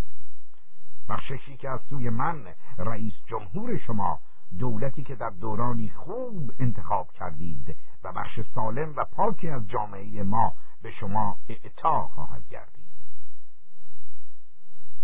پس به امید آن روز شما را به خدا صورت غمگین و مصمم رئیس جمهور از صفحه تلویزیون محو شد و به جای آن دوباره پرچم افراشته نمایش داده شد که بعد آن را به این سومان سو تکان می‌داد. به طور همزمان یک سرود حماسی قدیمی پخش می‌شد که با آهنگهای نظامی و کوبنده همراه بود. مسنترین فرد یک خانواده گفت بله این آقا خیلی خوب حرف زد کاملا هم درست می‌گفت نباید بچه ها آتش بازی کنند چون همه می‌دانیم که بعدش توی رخت خواب خودشون رو خیس می‌کنند. خیابانهایی که تا ساعتی قبل تنها شاهد مغازه های بسته و عبور اتوبوس های خالی بودند کمی بعد مملو از جمعیت شدند. کسانی که در خانه مانده بودند از پشت پنجره نظارگر این صحنه شدند. در دو طرف خیابان گویی درود خروشان جریان داشت. انگار مراسم جشن و شادی به پا شده بود. هیچ اثری از سارقان تجاوزگران و قاتلان نبود و این دقیقا برخلاف پیشبینی رئیس جمهور فراری بود. از طرف دیگر پنجره های بعضی از منازل بسته و پرده هایشان کشیده شده بود. گویی ساکنان آن به ازا نشسته بودند. اکثر آنها افرادی بودند که ایده های سیاسی راسخی داشتند و به حزب راست یا میان رو رأی داده بودند. هیچ علتی برای شادی وجود نداشت. برعکس از زیاده روی های مردمی که در خیابانها به پایکوبی و فریاد زدن پرداخته بودند از احتمال حمله آنها به حریم خصوصیشان از توهین به یادگارهای خانوادگی و ملی و از غارت اموالشان میترسیدند و برای تقویت روحیه به یکدیگر می‌گفتند بگذارید ترانه سر بدهند اما به زودی خواهند گریست در مورد طرفداران حزب چپ باید گفت که آنها در پشت پنجره ها حضور نداشتند. آنها به خیابانها رفته بودند و در مراسم شادی شرکت داشتند. به راحتی هم قابل تشخیص بودند چون گاه و بیگاه پرچمی بر فراز رودخانه خروشان به احتزاز در می آمد. هیچ کس به محل کار خود نرفت. روزنامه ها به زودی نایاب شدند. همه آنها صفحه اول خود را به نطق رئیس جمهور و عکسی از او در زمان ایراد آن اختصاص داده بودند. با این حال انگیزه اکثر مردم خواندن مطالب تکراری نبود. آنها قصد داشتند از نظرات روزنامه ها و دیدگاه مفسران درباره اتفاق اخیر مطلع شوند. برخی هم دنبال آخرین گزارش ها بودند. چیزهای خبری با حروف درشت و پررنگ جلب توجه می کرد و هر کدام ویژگی خاص خود را داشت. احساسی ماننده پایتخت چون یتیمی از خواب برخاست کنایامیز مانند آناناس توی صورت آشوبگران ترکید یا رأی سفیدشان سیاه شد. عبرتآموز مانند دولت به پای تخت یاقی درس خوبی داد. انتقام جویانه مانند زمان تصفیه حساب فرارسید پیشگویانه مانند از این زمان به بعد همه چیز متفاوت خواهد بود. هشدار دهنده مانند هرج و مرج در کمین یا حرکات مشکوک در مرزها. پر از لفاظی. یک سخنرانی تاریخی برای یک لحظه تاریخی. چاپلوسانه. شایستگی رئیس جمهور در برابر بیمسئولیتی پایتخت. جنگ طلبانه. ارتش در آستانه شهر. ایده های رادیکال. شهرداری باید مسئولیت را به عهده بگیرد. مسلحتی. راه حل در پیوستن به سنت شهرداری است. البته عقب نشینی ارگانهای دولتی از شهر و همچنین اخبار ستاره با 27 شاخه نورانی هیچ باستابی در خبرها نداشت و فقط در مورد دوم اخباری کوتاه و بدون سرخط چاپ شده بود. شاید بد نمی‌شد اگر تیتر جذاب و کنایه آمیزی را برای خبر دوم چاپ می‌کردند مانند هنوز هم می‌گویند برق گران است. برخی از نشریات با دیده شک و تردید به مسئله ممنوعیت خروج از شهر پرداختند. آنها معتقدند که یک بار دیگر انسانهای شریف دارند تاوان بدکاران را پس می‌دهند و به عبارتی خشک و تر با هم میسوزند. شهروندانی که با وسواس و حساسیت خاصی وظیفه انتخاباتی خود را به نحو احسن انجام دادند و به یکی از احزاب قانونی در حیطه اختیارات ایدئولوژیک جامعه رأی دادند همکنون از لحاظ آزادی عمل تحت فشار قرار گرفتند آن هم به خاطر یک اکثریت بینزاکت و آشوبگر که به عقیده بعضی ها تنها خصوصیت مشترکشان بی هدفی است ولی در واقع هدف نهایی آنها چیزی جز تصرف قدرت نیست. برخی از روزنامه ها هم سراحتا از لغو مخفی بودن حق رأی می‌گفتند. آنها پیشنهاد می‌دادند که در آینده وقتی اوضاع با خوبی یا بدی به حالت عادی بازگشت در زمان انتخابات دفترچهای برای رأی دهندگان صادر شود و آرا قبل از واریز شدن به صندوق مورد تایید رئیس حوزه قرار گیرد تا بدین ترتیب رعایت تمام جوانب قانونی توسط رأی دهندگان تضمین شود. به نظر آنها اگر یک قانونگذار در گذشته موجبات تصویب چنین قانونی را در جهت جلوگیری از سوء استفاده از حق رأی فراهم کرده بود و به عبارت دیگر چنین دفترچه‌ای در حال حاضر وجود داشت تمام رأی دهندگان به حزب راست و میان رو می توانستند با خیال راحت چمدانهایشان را ببندند و به سمت وطن واقعیشان کوچ کنند. جایی که دستهایی گشوده آنها را به گرمی در آغوش می‌کشید. کاروانی از اتومبیل‌ها، اتوبوس‌ها، وانت‌ها و کامیون‌ها به راه میافتاد در حالی که پرچم حزب‌های خود را برافراشته بودند و با شیپور ندای پ د د و پ د م سر می‌دادند به سوی پاسگاه های نظامی در اطراف شهر به راه میافتادند. دختران و پسران جوان در حالی که بدن خود را از شیشه های اتومبیل ها بیرون کشیده بودند به سمت آبران فریاد می‌زدند خیانتکاران بدبخت خودتان را آماده کنید. وقتی که برگردیم سیدی سختی به شما خواهیم زد. کسافت ها ما در قهوه ها و یا توهین های بالاتری در اسلوب دموکراسی. بی هویت ها بی هویت ها البته این حرف نمی‌توانست واقعیت داشته باشد چون در آن صورت همه کسانی هم که مورد توهین قرار می گرفتند توی جیب خود دفترچه‌ای داشتند که توی آن با مهر و امضا نوشته شده بود رأی سفید داده است این روزنامه ها در پایان جملات زیبایی از این قبیل ارائه می کردند. برای مصیبت های بزرگ چاره های بزرگ کارساز است. مراسم شادی و سرور زمان زیادی به طول نینجامید. درست است که کسی سر کار نرفت اما به زودی آهنگ شادی به سردی گرایید. حتی بعضی ها از خود میپرسیدند این جشن چه معنایی دارد؟ ما را مثل تا اون زده ها توی قرنطینه کردند. ارتش هم آماده است تا هر کسی قصد خروج داشته باشد را به مسلسل ببندد. تو را خدا به من بگویید دلیل این همه شادی چیست؟ بعضی دیگر می‌گفتند که باید خود را سازماندهی کنیم. اما نمی‌دانستند چگونه باید این کار را انجام دهند. اصلا با چه کسی و به چه منظوری میبایست این کار صورت می‌گرفت؟ ادهی پیشنهاد دادند تا گروهی برای مذاکره نزد شهردار بروند و ضمن درخواست همکاری توضیح بدهند قصد و نیت افرادی که رأی سفید دادند براندازی نظام و به دستگیری قدرت نبوده است چون حتی در این صورت بعدش نمی‌دانستند که با آن چه بکنند بلکه هدف آنها تنها ابراز دلسردی و سرخوردگی بوده است.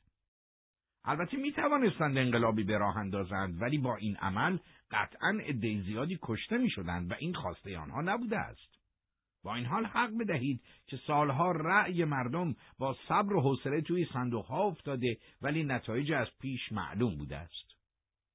آقای شهردار این که دموکراسی نیست اصلا معلوم نیست اسمش چیست. ادعی با این عقیده موافق بودند که کنترل اوضاع به شهرداری واگذار شود. آنها می‌گفتند که مهمترین چیز در حال حاضر سنجش موقعیت هاست.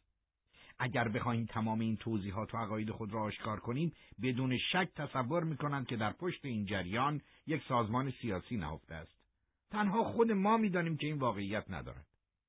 البته باید توجه داشت که شهرداری هم کار آسانی در پیش رو ندارد. حالا که دولت آن را مانند یک سیب زمینی داغ توی دست ما رها کرده است درست نیست که ما آن را بیشتر داغ کنیم. یکی از روزنامه ها گفته که شهرداری باید تمام مسئولیت ها را به عهده بگیرد. با چه وسیله دیگر پلیسی وجود ندارد. حتی مأمور کنترل ترافیک هم نیست. نمی‌توانیم انتظار داشته باشیم که اعضای شهرداری وظایف زیر دستان خود را به عهده بگیرند.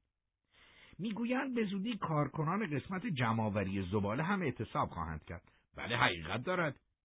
البته جای تعجب هم ندارد. حتما خود شهرداری یا دولت آنها را تحریک کرده است. می‌خواهند از هر راهی که شده زندگی را برایمان تلخ کنند. باید برای همه چیز آماده باشیم. فعلا که بازی دست آنها افتاده است. بعضی از افراد بدبین و افسرده هم فکر می‌کردند که هیچ راه نجاتی وجود ندارد و آنها محکوم به شکست هستند. آنها می‌گفتند همیشه همین طوری بوده است. آخرش هر که می‌تواند خودش را نجات می‌دهد و می‌گوید بقیه به جهنم.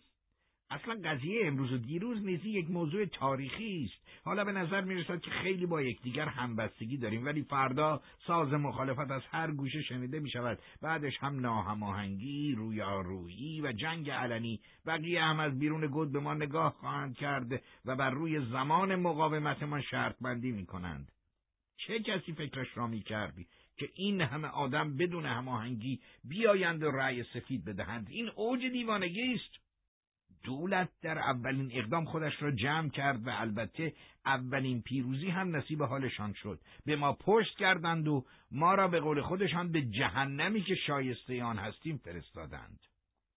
البته فشارهای بین المللی را هم نباید فراموش کرد. شرط میبندم که در حال حاضر دولتهای مختلف در گوشه و کنار دنیا به چیز دیگری فکر نمی کنند. آنها به خوبی می‌دانند که این اتفاق مثل یک جرقه فتیله است اینجا روشن می شود و در جای دیگری منفجر می شود. تصور کنید که حالا تمام جهانیان ما را به عنوان جهنمی نگاه می کنند. فردای آن روز شایعه به حقیقت پیوست. کامیون های حمل زباله به خیابان ها نیامدند و کارکنان آنها با دست زدن به اعتصاب کامل تقاضای افزایش حقوق کردند. البته سخنگوی شهرداری بلافاصله این اقدام را غیر قابل قبول و حتی مطرح کردن چنین تقاضایی را در شرایط بحرانی حال حاضر کاملا بیمورد دانست. در همین زمان و در راستای اقدامات هشدار دهنده روزنامه وابسته به حکومت مقاله ای را به نقل از سردبیر خود منتشر کرد که در آن به احتمال پایان ماجرا با یک حمام خون پرداخته بود و آن را از نتایج ادامه لجاجت و سرکشی ساکنان پایتخت می‌دانست. به گفته این مقاله صبر و تحمل دولت به حد غیرقابل تصوری رسیده اما باید در نظر داشت که در صورت هر گونه برهمخوردگی و ایجاد عدم توازن در رابطه دو جانبه صلاحیت و حرف شنوی که وجود آن پدید آورنده جوامع خوشبخت در طول تاریخ بشر بوده است هیچ گونه حدی لحاظ نخواهد شد. این مقاله باستاب زیادی در مطبوعات و رادیو تلویزیون داشت. حتی یک مصاحبه تلویزیونی با سردبیر روزنامه پخش شد.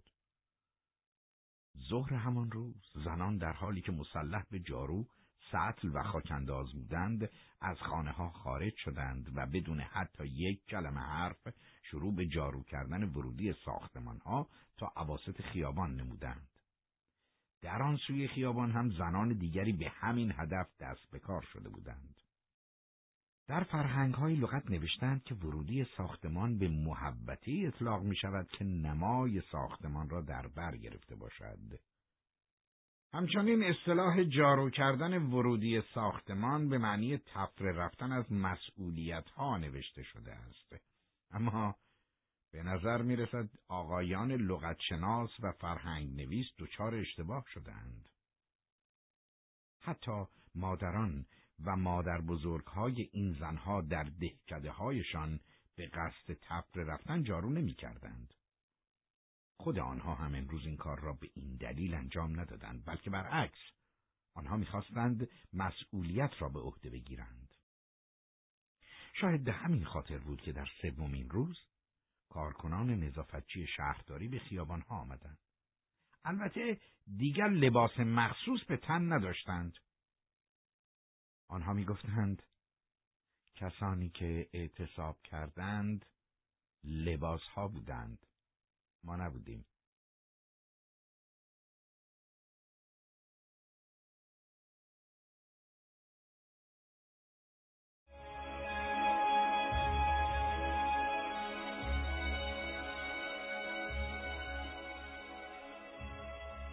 به نظر وزیر کشور بازگشت ناگهانی نظافتچی های شهرداری به سر کار نه تنها نشانه از همبستگی با زنانی بود که به گونه شایسته به تمیز کردن خیابانها و معابر پرداخته بودند بلکه تا حدود زیادی دلالت بر همکاری با مجرمان و شراکت در جرم داشت. او به محض دریافت این خبر ناگوار تلفنی با شهردار صحبت کرد و به او دستور داد تا عاملان سرپیچی از فرمان شناسایی و به شیوه های مرسوم قانونی از تعلیق پرداخت حقوق گرفته تا اخراج تنبیه شوند. در حقیقت برپایی اعتصاب نقشه خود وزیر کشور بود و حالا او سعی داشت تا دوباره کارکنان شهرداری را به انجام آن وادار کند. شهردار گفت مسائل معمولا از دور خیلی آسان به نظر می رسند اما فکر می کنم که قبل از گرفتن هر تصمیمی بهتر است به حرف کسانی که واقعا و عملا در بطن ماجرا هستند گوش داده شود. آقای وزیر فرض کنید من به مردم دستور بدهم. من به شما گفتم که این کار را انجام بدید نیازی به فرض کردن نیست. بعد آقای وزیر بسیار خوب اجازه بدهید من فرض کنم. اصلا فرض می کنیم که من به آنها دستور دادم به اعتصاب برگردند. اگر توجهی نکردن چه باید کرد؟ شما اگر به جای من باشید چه می کنید؟ چطور آنها را وادار می کنید؟ اولا کسی نمی‌تواند به من بیتوجهی کند دوما من هیچ وقت به جای شما نبوده و نخواهم بود فراموش نکنید که من وزیر هستم و شما شهردار ضمنا باید به شما یادآوری کنم که من خودم درگیر این ماجرا هستم و در هر صورت انتظار و توقعم از شما به عنوان شهردار این است که در وهله اول به تعهد خود در زمینه همکاری رسمی و قانونی عمل کنید و همچنین کمی حس حزب دوستی بیشتری از خود نشان بدهید مطمئن باشید هم را به خوبی می‌دانم و در زمینه همکاری رسمی و قانونی بر طبق تعهداتم کوتاهی نخواهم کرد. ولی در مورد حس حزب دوستی اجازه بدهید فعلا حرفی نزنم تا ببینم با این وضعیت بحرانی چه پیش خواهد آمد. آقای شهردار دارید از مسئله تفره میرید؟ نه خیر آقای وزیر اون چه من لازم دارم این است که به من بگید چه کار کنم تا کار کنم را به اعتصاب برگردانم؟ این دیگر مشکل شماست. ظاهرا حالا دوست و همکار همحزبی من در حال تفره رفتن از مسئله هستند. در تمام زندگی سیاسی هم چون این اتفاقی نیفتاده است. اما به نظر می رسد که در این مورد قصد چنین کاری را دارید. نمی‌خواهید بپذیرید که هیچ وسیله‌ای برای اجرای فرمانتان ندارم. اگر هم می‌خواهید بگویید که پلیس را خبر کنم لازم است یادآور شوم که آنها با همراهی ارتش و به دستور خود دولت شهر را ترک کردند. علاوه بر این فکر می‌کنم که خیلی غیر طبیعی بود اگر ارتش را به منظور برقراری اعتصاب فرا میخواندیم در حالی که همیشه وظیفه پلیس برهم زدن اعتصاب بوده است. واقعا جای تعجب دارد که یک عضو حزب راست اینطور حرف می‌زند. آقای وزیر به زودی وقتی که شب فرا برسد من مجبورم بگویم که شب است. نمی‌توانم از روی نادانی یا حماقت بگویم که روز است. این چه ربطی به موضوع انتخاب دارد آقای وزیر چه بخواهیم و چه نخواهیم اکنون شب است یک شب تیره و تاریک همه احساس می‌کنیم که اتفاقات عجیبی در راه است که هنوز نمی‌دانیم و نمی‌توانیم بفهمیم که چیست. چیزی فراتر از درک و تجربه ماست. ولی با این وجود سعی داریم اوضاع را ساده و زودگذر بپنداریم. نمی‌دانم آیا باید از شما تقاضا کنم که استعفا بدهید؟ اگر این کار را انجام بدهید بار سنگینی را از روی دوش من برداشته اید. من از همکنون رضایت کامل خود را از این موضوع اعلام می کنم. وزیر کشور پاسخی نداد. چند لحظه سکوت برای آرامش لازم بود. سپس پرسید. خب شما می‌گویید چه کار باید بکنیم؟ هیچی. شهردار عزیز خواهش می‌کنم. نمی توانید از یک دولت آن هم در این شرایط بخواهید که هیچ کاری انجام ندهد. اجازه بدهید به شما عرض کنم که در چنین شرایطی حکومت فقط ظاهری است در عمل وجود ندارد. با این حرف شما موافق نیستم. از ابتدای این ماجرا خیلی کارها انجام داده ایم بله ما مثل یک ماهی هستیم که به نوک قلاب گیر کرده باشد خودمان را به این طرف و آن طرف می‌زنیم و سعی می‌کنیم رها شویم نمی توانیم بفهمیم که چگونه یک تکه سیم تاب خورده ما را گرفتار کرده است. البته شاید بتوانیم در پایان خودمان را آزاد کنیم اما این خیلی خطرناک است. چون دیگر نوک قلاب از دهانمان عبور کرده است. من واقعا گیت شدم. تنها یک کار می توانیم انجام بدهیم. کدام کار؟ اینکه دست به دعا برداریم تا طرح آقای نخست وزیر جواب بدهد. کدام طرح؟ او گفت آنها را به حال خودشان رها می کنیم تا با آتش آرام بسوزند. البته این موضوع می تواند برعکس هم بشود. منظورتان چیست؟ چون حالا آنها دارند از آتش مراقبت می کنند. پس در این صورت دستها را از حالت دعا برداشته و به سینه می چسبانیم. بیایید جدی باشیم آقای وزیر. آیا دولت می‌خواهد حلقه ماسرش را تنگتر کند؟ آیا می‌خواهید به ارتش و نیروی هوایی دستور پیشروی بدهید تا شهر را با آتش و گلوله بگیرند؟ ده. ها هزار نفر را برای عبرت بکشند و چندین هزار آدم را به جرم گناهی که در حقیقت مرتکب نشده اند توی زندان بیاندازند. آقای عزیز ما که در دوران جنگ داخلی نیستیم. ساده بگویم ما فقط می‌خواهیم مردم سر عقل بیایند. می‌خواهیم اشتباهی را که مرتکب شده اند نشانشان بدهیم. آنها باید بفهمند که سوء استفاده بی اندازه از قانون رأی سفید تا چه اندازه حکومت دموکراتیک را دچار مشکل می‌کند. به نظر نمی رسد که نتایج درخشانی حاصل شده باشد. زمان می‌برد به شما قول می‌دهم. به زودی مردم روشنایی را خواهند دید. آقای وزیر نمی‌دانستم شما تمایلات عارفانه دارید. دوست عزیز وقتی اوضاع آن هم به طور غیر منتظره به هم میریزد ما به هر راهی متوسل می‌شویم. حتی کم مانده است با عدهای از همکاران در حالی که شم به دست گرفتیم به زیارات مقدسات برویم و نظر و نیاز کنیم. حالا که صحبت از مقدسات شد لازم است عرض کنم به چند تا از آنها حتما سر بزنید. بیشتر توضیح بدید. لطفا به مطبوعات و رادیو تلویزیون بگویید بیش از این هیزم توی آتش نیندازند. باور کنید ما این روزها به ذکاوت و تفکر بیش از هر چیز دیگری نیاز داریم. حتما مقاله اخیر را در روزنامه دولت خانده اید که سردبیر آن با بیخردی احتمال پایان ماجرا با یک حمام خون را مطرح کرده بود. این روزنامه دولتی نیست. آقای وزیر انتظار داشتم پاسخ دیگری بدهید. خب این اتفاق پیش می آید مرد که از کوره در رفته و چیزی گفته. آقای وزیر. بفرمایید. بالاخره من با این کارکنان نظافتچی شهرداری چه کار کنم؟ بگذارید کار کنند. اینطوری شهرداری هم وچه خوبی پیش مردم پیدا می کند و این موضوع می تواند در آینده به دردمان بخورد. از طرفی باید بپذیریم که اعتصاب تنها یکی از فاکتورهای استراتژی بود و به طور قطع به یقین اهمیت بالایی هم نداشت. این اصلا خوب نیست که شهرداری یک شهر مانند یک سلاح جنگی بر ضد شهروندانش عمل کند. چه در حال و چه در آینده. شهرداری نمی‌تواند در این شرایط خودش را کنار بکشد. شما هم جزو این کشور هستید. ما قصد نداریم خودمان را کنار بکشیم بلکه از دولت می‌خواهیم تا موانعی بر سر راه وظایفمان قرار ندهد. و به عبارت اینطور نباشد که مردم فکر کنند ما پیرو سیاست های فشار دولت هستیم.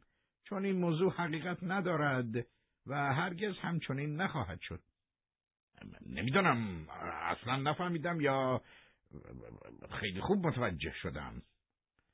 ببینید آقای وزیر بالاخره روزی دوباره این شهر پایتخت خواهد شد. زمانش معلوم نیست اما ظاهرا به دامنه این شورش وابسته است.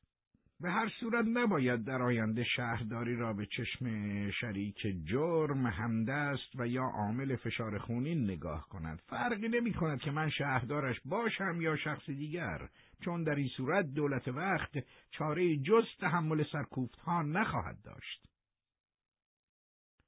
هرچه باشد شهرداری برای شهر است و نه شهر برای شهرداری آقای وزیر امیدوارم اندازه کافی واضح بوده باشد. آنقدر واضح بود که مرا واداشت سوالی از شما بپرسم. در خدمت هم آقای وزیر. شما رأی سفید دادید؟ لطفا تکرار کنید صداتون رو درست نشنیدم. از شما پرسیدم که آیا رأی سفید دادید؟ برگه رأی که توی صندوق انداختید سفید بود؟ نمی‌توانم بگویم آقای وزیر نمی‌توانم.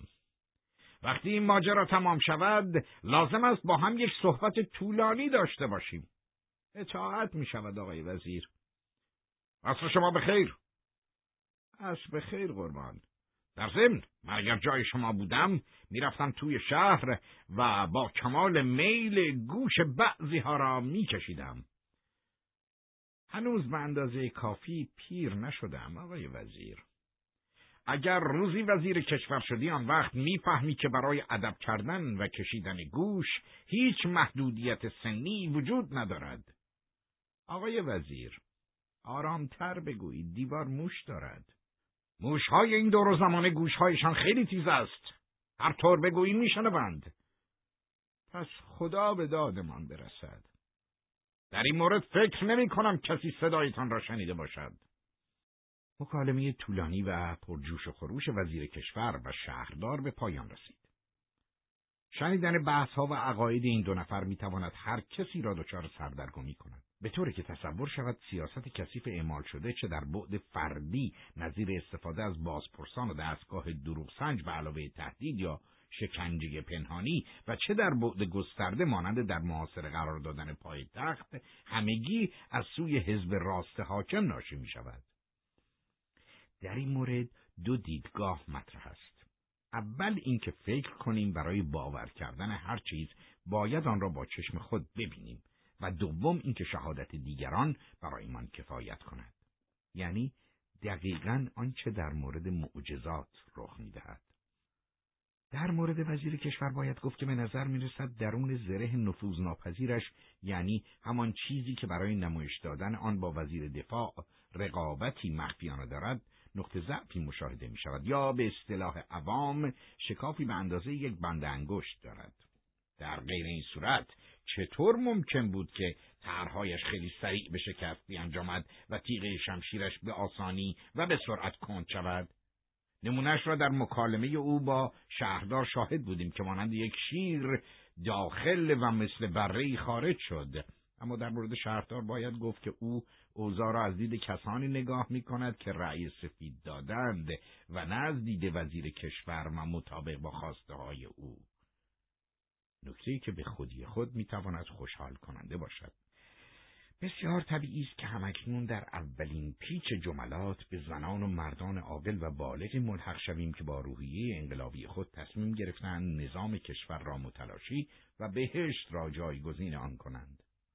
آنها که در حال حاضر اراده ای محکم دارند و گذر از نسخه های فراوان محافظکاری و کهنگرایی معتدل آبدیدهشان کرده است چون رودخانه‌ای به سمت دریای غرور در حرکتند.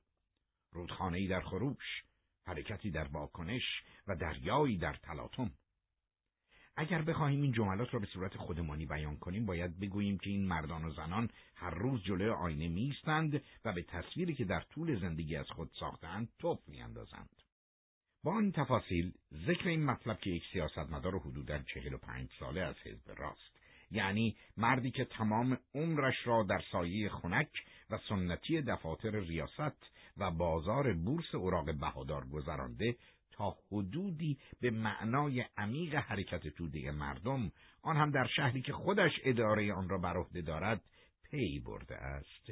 به هیچ وجه خالی از لطف نیست. می‌دانیم که پدیده های چنین منحصر به فرد خیلی نادر است. ممکن است برخی از شنوندگان مشکل پسند از نحوه ارائه داستان خورده بگیرند و در مورد نبود توصیفات لازم گلمند باشند. به نظر آنها روند ماجرا پس از فصل اول سبک و سیاق غیر مادی را در پیش گرفته و منحصرا به گفتار پرداخته است. در این خصوص باید گفت که توصیف سالن محل اجلاس هیئت دولت با یک میز بزرگ و مبلهای چرمی و راحت در اطراف آن وجود بطری های آب معدنی تعداد لامپ ها دفترچه ها میکروفون و چیزی جز اطلاف وقت نخواهد بود و بهتر است به مسائل و مسائلی پرداخته شود که به انتظار نشسته اند. توصیف دفتر شهردار هم از این قاعده مستثنا نیست. دفتر بزرگی که بالکن آن رو به میدان باز می شود و دید خوبی به شهر دارد. مهمتر از همه اینها پرداختن به چینهای پیشانی شهردار است. شاید با خود فکر می کند که زیادی حرف زده و با بی احتیاطی شک وزیر را برانگیخته است. اگر او را هم دست دشمن بدانند مطمئنا تمام زندگی و مقام سیاسی خود را در داخل و خارج از حزب از دست خواهد داد. شاید هم به این نکته فکر می کند که بالاخره توانست با دلایل خوب خود وزیر کشور را به بازنگری در استراتژی و تاکتیک های دولت در مورد راه حل بحران متقاعد کند.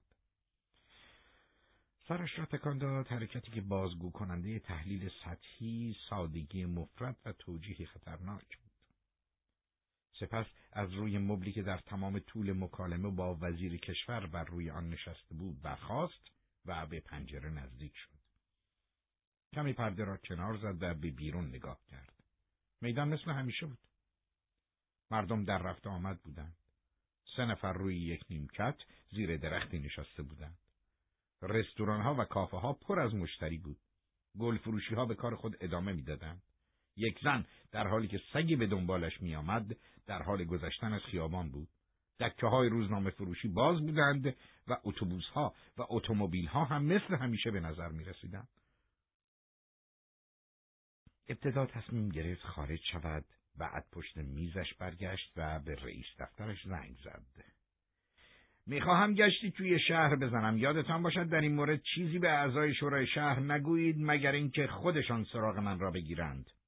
بله بله همین الان به رانندهتان می‌گویم که ماشین را جلوی در بیاورد. در ضمن لطف کنید به او اطلاع دهید نیازی به او نخواهم داشت.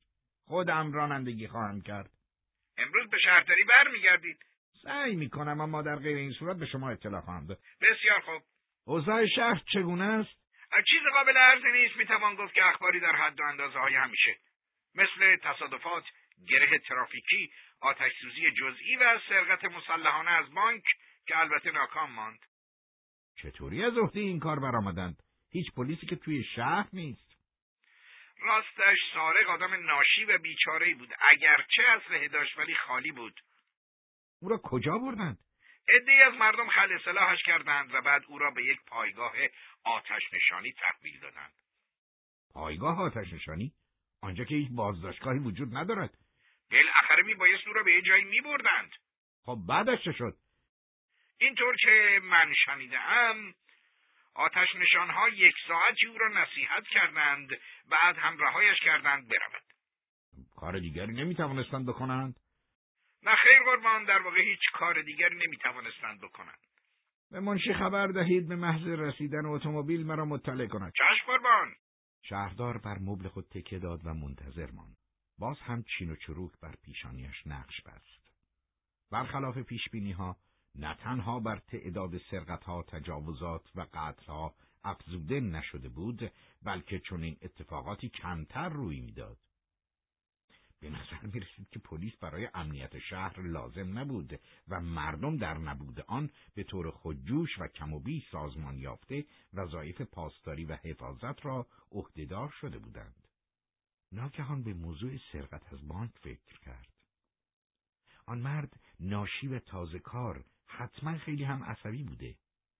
به طوری که کارمندان بانک او را خطری جدی تلقی نکردند.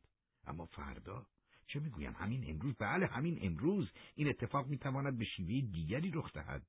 حتما در این روزهای اخیر جرم جنایات فراوانی انجام شده که به علت نبود پلیس مجازاتی هم در پی نداشته است. چون هیچ روند تحقیق یا بازداشتی وجود ندارد. دادگاه ها هم که تعطیلند افزایش جرم جنایت اجتناب ناپذیر است. در آن صورت حتما از شهرداری همه توقع دارند که مراقبت از شهر را به عهده بگیرد اما چطوری؟ نیروهای داوطلب ایجاد پلیس شهریان هم با لباسهای آریتی از تئاتر شهر. تازه اسلحه را از کجا بیاوریم؟ طرز استفاده و مهمتر از آن جرأت استفاده از آن چه می شود اینکه کلت را بگیری و شلیک کنی؟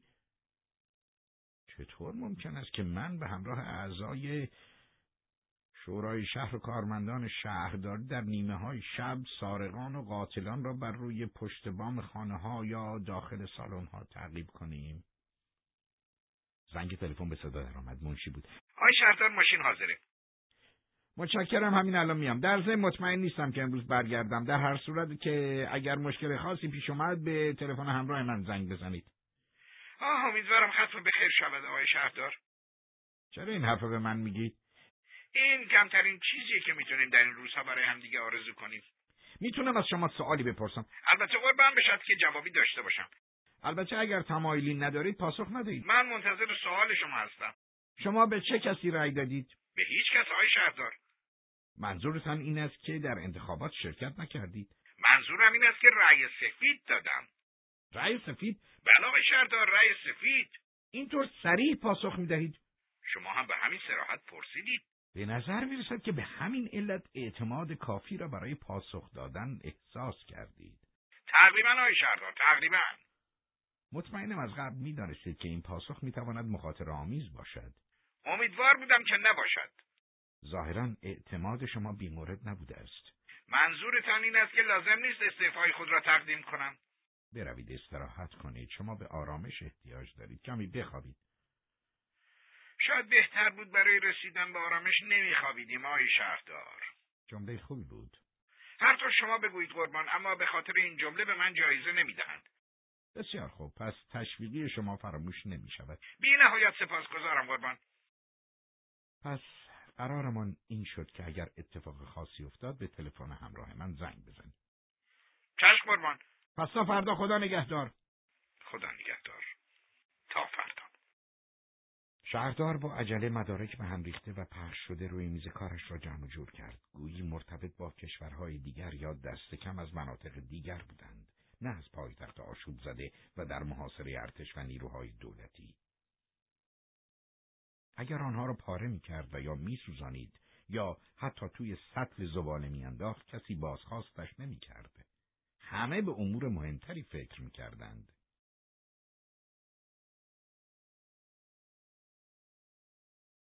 شهردار با عجله مدارک به هم ریخته و پخش شده روی میز کارش را جمع جور کرد. گویی مرتبط با کشورهای دیگر یا دست کم از مناطق دیگر بودند. نه از پایتخت آشوب زده و در محاصره ارتش و نیروهای دولتی.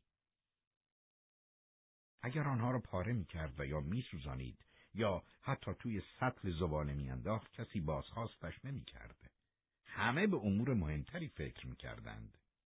به شهر جایی که مثل قابلمه پر از غذای فاسد و کرم زده بود و به جزیره میمانست که در وسط اقیانوس رها شده باشد مانند مکانی حسار کشیده بود. گویی در پی شیوع یک بیماری هولناک تحت قرنطینه قرار گرفته باشد. شهردار از خدمتکار خواست تا پالتویش را بیاورد. مدارک مورد نیاز برای بررسی در خانه را درون کیفش گذاشت و از پله ها پایین رفت. راننده که انتظارش را می‌کشید با دیدن او در اتومبیل را باز کرد. به من اطلاع دادند که نیازی به راننده ندارید قربان. بله همینطور است. شما می توانید به منزل بروید. پس تا فردا خدا نگهدار آقای شهردار. خداحافظ تا فردا. خداحافظ تا فردا. خیلی جالب است که هر روز زمان جدا شدن از یکدیگر این جمله را به کار می‌بریم و آرزو می‌کنیم روز بعد یکدیگر را ببینیم بدون اینکه واقعا به این موضوع فکر کنیم که آیا فردا همه چیز همان گونه که ما انتظار داریم خواهد بود.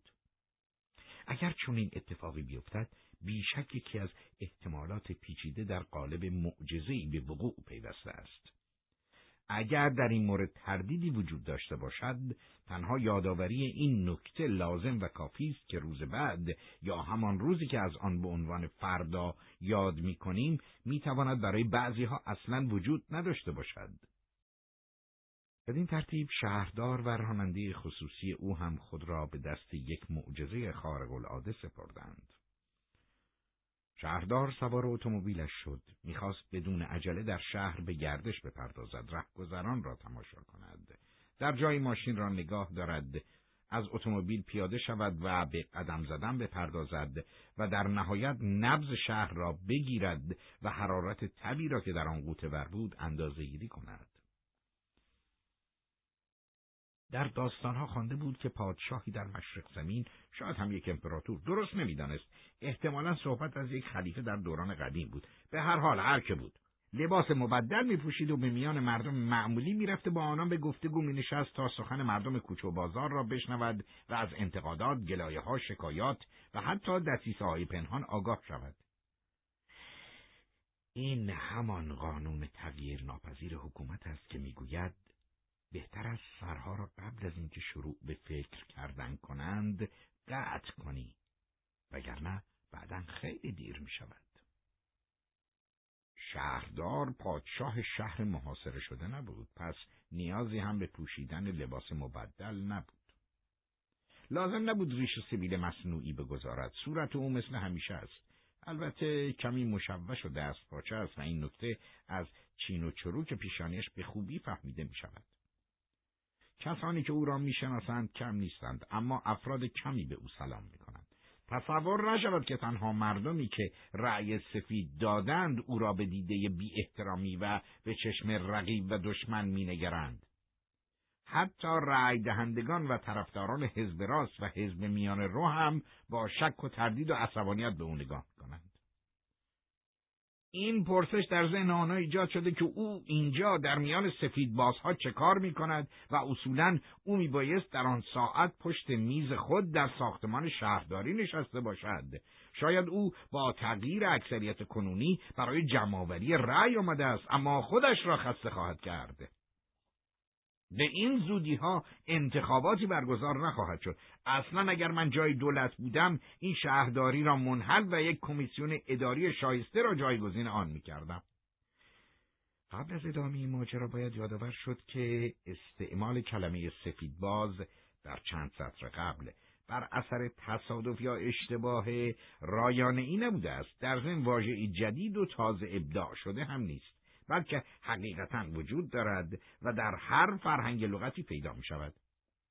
مشکل اینجاست که مردم چون معنی کلمه سفید را می‌دانند فکر می‌کنند که نیاز به مطالعه مشتقات و سایر اصطلاحات آن ندارند بنابراین دنبالش نمی‌روند و به منابع رجوع نمی کنند.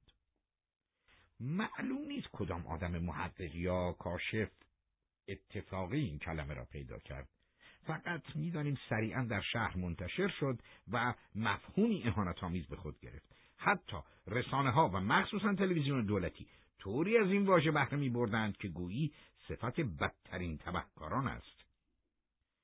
اگر کسی آن را در نوشته ای می‌دید شاید زیاد اثرگذار نبود. اما وای از زمانی که با حرکت تحقیرآمیز لبها بر زبان جاری می‌شد.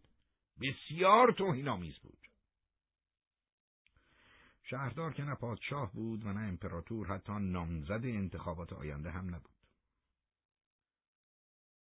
او به مشاهده آبران پرداخته بود و به دنبال نشانههایی از تزلزل، تنبلی و وخامت میگشت. اما حداقل در نگاه اول هیچ کدام از این چیزها دیده نمی‌شد. تمام مراکز خرید و فروشگاه ها باز هستند اما به نظر نمی رسد که مشتری زیادی داشته باشند. اتومبیل ها در حال رفت آمدند و غیر از ترافیک های کوتاه مدت چیزی جلب توجه نمی کند. خبری از صفهای طولانی در جلوی در بانک ها نیست. معمولا در زمان بحران از این صفها زیاد دیده می شود. همه چیز طبیعی به نظر می رسد. حتی کوچکترین دزدی یا درگیری خیابانی هم به چشم نمی خورد. گویی در آن بعد از ظهر آفتابی و معتدل تمام تشویش ها و نگرانی ها از بین رفته بود. البته احساس درونی شهردار را باید مستثنا دانست. شاید در بین همه آبران فقط او دچار چنین احساسی شده بود. تهدیدی را در محیط حس می کرد. درست مانند برق درخشان ابرهای سیاهی که آسمان را می و انسان هر لحظه در انتظار قررش هولناک می ماند و یا صدای خشک باز شدن دری در تاریکی و موجی از هوای سرد که صورت را می نوازد مانند شخصیتی پلید که درهای ناامیدی را می گشاید و قهقهی شیطانی که بر پرده ظریف روح چنگ می زند. نگرانی او قابل توصیف نبود. او نمی‌توانست بر اعصاب خودش مسلط باشد. به زودی اولین آبری را که از کنارش میگذشت صدا زد و به او گفت مراقب باشید. نپرسید چرا و چگونه. فقط از شما می‌خواهم که مراقب باشید. احساس می‌کنم که اتفاق بدی در شرف روی دادن است. مرد پاسخ داد اگر شما که شهردار هستید و مسئولیت دارید از چیزی مطمئن نیستید من از کجا باید بدانم؟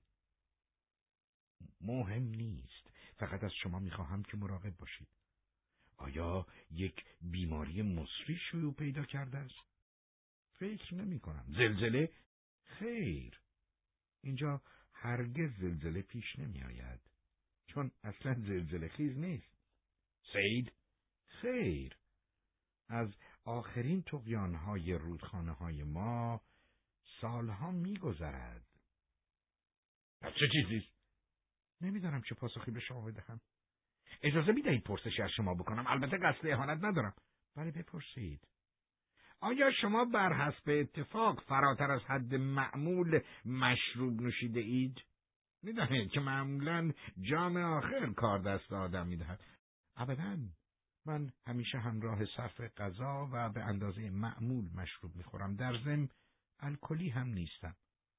خب در این صورت واقعا متوجه نمی‌شوم. وقتی اتفاق افتاد خودتان متوجه می‌شوید. چه چیزی؟ همان اتفاقی در شرف روی دادن است. مرد آبر در حالی که گیج و نگران بود به اطرافش نگاه می‌کرد. شهردار گفت اگر دنبال پلیس میگردید تا مرا دستگیر کند باید به شما بگویم که تلاش بیهوده نکنید. همه ای آنها رفتند. مرد آبر چاره جز دروغ گفتن نداشت. خیر. موضوع این است که من با دوستم این اطراف قرار گذاشته بودم. آه بله آنجاست. بسیار خوب آقای شهردار. خداحافظ شما. در ضمن اگر من جای شما بودم همین الان به منزل می‌رفتم. آدم وقتی میخوابد همه چیز را فراموش می‌کند. من معمولا در این ساعت روز نمیخوابم. گربه من نظر متفاوتی دارد. او همه ساعت روز را برای خوابیدن دوست دارد. می توانم از شما سوالی بپرسم؟ خواهش می‌کنم آقای شهردار بفرمایید. آیا شما رأی سفید دادید؟ دارید بازجویی می‌کنید؟ ابدا. فقط از روی کنجکاوی پرسیدم. اگر مایل نیستید پاسخ ندهید. مرد آبر کمی مکس کرد گویی تردید داشت اما بلافاصله با حالتی جدی پاسخ داد بله آقا رأی سفید دادم تا آنجایی که من می‌دانم این عمل غیرقانونی نیست درست است اما نتیجهش را هم می‌بینید به نظر می‌رسید که مرد آبر دوست خیالی خود را فراموش کرده بود. ببینید آی شهردار من هیچ خصومت شخصی با شما ندارم. حتی قبول دارم که شما کارهای خوبی هم در شهرداری انجام داده اید. ولی تقصیر آن چیزی که شما به عنوان نتیجه از آن یاد می‌کنید در عهده من نیست. من آنطور که دوست داشتم رأی دادم و کار خلاف قانون هم نکردم. حالا این وظیفه شماها می باشد که اوضاع را سر و سامان بدهید. اگر سیب زمینی داغ است، شما باید آن را فوت کنید. لطفا از موضوع منحرف نشوید. من فقط می‌خواستم شما را مطلع کنم. من هنوز هم دوست دارم بدانم که باید از چه چیزی مطلع شوم. حتی اگر بخواهم نمی‌توانم آن را برایتون توضیح بدهم. پس در این صورت دارم وقت خودم را تلف می‌کنم. واقعا مرا ببخشید. دوستتان منتظر شماست. هیچ دوستی منتظر من نیست فقط می‌خواهم بروم. در این صورت خیلی از شما ممنون می‌شوم اگر کمی دیگر بمانید. آقای شهردار بفرمایید بفرمایید خواهش می‌کنم رسمی صحبت نکنید. ببینید اگر من قادر باشم ذهن آدمها را بخوانم باید بگویم آنچه در سر شما میگذرد نوعی عذاب وجدان است. عذاب به خاطر کاری که خودم نکرده ام؟ می‌گویند این بدترین نوعش است. شاید حق با شما باشد در این باره فکر خواهم کرده. به هر حال مراقب خودتان باشید. بسیار خوب آقای شهردار از شما هم به خاطر این هشدار ممنونم گرچه هنوز هم نمی‌دانم به چه خاطر آدمهایی هستند که شایسته اعتماد ما می باشند. شما دومین کسی هستید که امروز این حرف را به من می‌گویید. در این صورت می توان گفت که روز پرباری داشتید. متشکرم آقای شهردار با امید دیدار. به امید دیدار. شهردار به سمت محل پارک اتومبیلش بازگشت. خوشحال بود که حداقل توانسته یک نفر را با خبر کند. با خودش گفت که اگر آن مرد این صحبت را به اطرافیانش منتقل کند به زودی تمام شهر مطلع شده و آماده مقابله با شرایط جدید خواهند بود.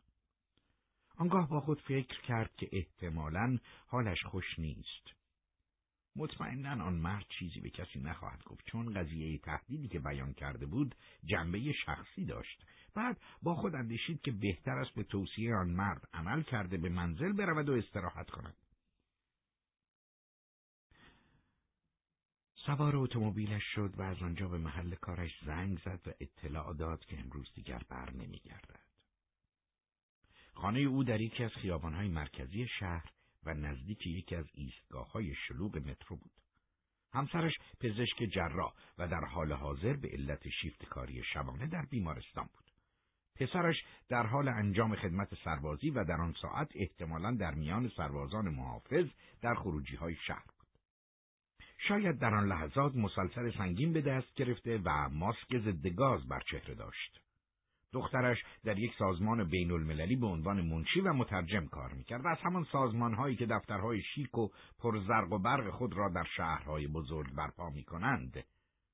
البته نباید فراموش کرد که به دست آوردن این شغل مرهون موقعیت سیاسی پدرش بود. شهردار نتوانست بخوابد. شروع به ور رفتن با اوراقی کرد که با خودش آورده بود. خیلی سردرگم بود و نمی‌توانست ذهنش را متمرکز کند. به همین خاطر بعضی از آنها را به بعد موکول کرد. زمان شام فرا رسیده بود. به آشپزخانه رفت و در یخچال را باز کرد. همسرش برای او غذایی تهیه کرده و در یخچال گذاشته بود اما حقیقتا حوصله چیدن میز و گرم کردن غذا و در نهایت شستن ظرف و ظروف را نداشت به همین خاطر از خانه خارج شد و به رستوران رفت. پشت میز نشست و غذا سفارش داد. در همان هنگام به همسرش تلفن زد. سلام خوبی؟ آه سلام بله خوبم. چه خبر؟ اوضاع چطوره؟ بد نیست تو چطوری؟ خوبم اما راستش کمی نگرانم. با این شرایط طبیعیه. چطور بگم؟ چیزی بیشتر از یک نگرانی عادی. شاید بتوان گفت یک شوک درونی یا سایی از بدقبالی. نمی‌دونستم که خرافتی هستی. شاید راستش صداهایی رو توی سرم میشنوم. الان کجایی؟ در رستوران. رستوران؟ بله ممکنه بعد از صرف شام برای دیدنت بیام. منتظرت میمونم. شاید دیرتر تعطیل شیم. مهم نیست دربارش فکر می‌کنم. دوستت دارم. منم همینطور. پیش خدمت غذای او را آورد. بفرمایید آقای شهردار. نوش جان. هنوز اولین لغمه غذا را در دهان نگذاشته بود که انفجاری هولناک همه جا را لرزاند. صدای خرد شدن و شکستن شیشه ها به گوش رسید. میزها و صندلی ها واژگون شدند. مردم فریاد میکشیدند، برخی آه و ناله می‌کردند. چند نفر بر اثر شوک انفجار گیج شده و گروهی از ترس از حال رفته بودند. صورت شهردار به علت برخورد خورد شیشه ها زخمی شده بود و از آن خون می آمد. موج انفجار تا شعاع چندین متر را تحت تأثیر قرار داده بود. زنی که در آن نزدیکی گریه می کرد در حالی که سعی می کرد از زمین بلند شود گفت احتمالا در ایستگاه مترو بود. شهردار دستمال کاغذی بزرگی را از روی میز برداشت آن را روی زخم صورتش فشرد و به سمت خیابان دوید صدای خشخش خورد شیشه ها از زیر پایش شنیده می‌شد کمی جلوتر موجی از دود سیاه در آسمان اوج می گرفت. احساس می کرد که از میان آن دود شعله های آتش را می بیند. با خود فکر کرد حتما حادثه در ایستگاه رخ داده است. فشردن دستمال کاغذی بر صورت سرعت او را کند کرده بود و همین خاطر دستمال را به زمین انداخت و تندتر شروع به دویدن کرد. خون بر گردن و لباسهای سرازیر شده بود. ناگهان ایستاد. می‌خواست با بخش اورژانس بیمارستان تماس بگیرد. تلفن همراهش را درآورد و شماره را گرفت. صدایی با نگرانی پاسخ داد. معلوم بود که مسئولان بیمارستان در جریان حادثه قرار گرفتند. شهردار هستم. بمبی در ایستگاه اصلی مترو منفجر شده. تا آنجایی که امکان دارد کمک بفرستید. آتش نشانی، انتظامات، نیروهای داوطلب، کمکهای اولیه، پرستار، آمبولانس، هر چه در توان دارید. اگر صلاح می‌دانید پلیسهای بازنشسته را هم خبر کنید. آتش نشانا به محل اعزام شدند آقای شهردار. ما تمام سعی خود را می‌کنیم تا تماس قطع شد و شهردار مجددا شروع به دویدن کرد. گروهی از مردم در کنار او میدویدند بعضی که چالاکتر و جوانتر بودند از او جلو می‌زدند. کم کم در پاهایش احساس سنگینی کرد. گویی مانند سرب سنگین شده بودند. به سختی نفس می‌کشید. هوا سنگین و بدبو بود. یک دفعه بالای سینهش دردی را احساس کرد که هر لحظه بیشتر می‌شد. با ایستگاه تنها پنجاه متر فاصله داشت و این در حالی بود که دود قهوه‌ای رنگ و خاکستری قلیز در میان شعله ها می درخشید و به صورت انباجی هولناک به هوا می رفت. از خود پرسید یعنی چند نفران داخل مردند این بمبگذاری کار چه کسی است ماشین های آتش نشانی آژیرکشان نزدیک می شدند. فریاد و جیغ و آه و ناله در همه جا به گوش می رسید. کم کم بر تعداد نیروهای کمکی افزوده می شد. عده زیادی از مردم اطراف محل حادثه گرد آمده بودند. شهردار برای رسیدن به عمق فاجعه دیگران را پس می‌زد و می‌گفت من شهردار هستم لطفا اجازه بدهید رد شوم خیلی زود معیوس شد به نظر می رسید که صرف شهردار بودن نمی توانست موجبات عبور او را از هر صدی فراهم کند. کمی بعد شیرهای آتش نشانی آب را با فشار زیادی از درها و پنجره ها خارج می کردند. های مجاور نیز برای جلوگیری از گسترش آتش مرتوب می شدند. شهردار با عجله به سمت فرمانده گروه آتش نشانی رفت و پرسید چه اتفاقی افتاده است فرمانده؟ وحشتناکتر از تمام آنچه در عمر خود دیدم. حتی به نظر می رسد که بسیار مشکوک است. این حرف را نگویید امکان ندارد. این را از روی تجربه می‌گویم. امیدوارم نادرست باشد. در این هنگام دوربین تلویزیونی در محل حادثه حاضر شد و به دنبال آن گزارشگران و خبرنگارانی از سایر رسانه ها به آنجا رسیدند. میکروفون های خبری در مقابل صورت شهردار قرار گرفت.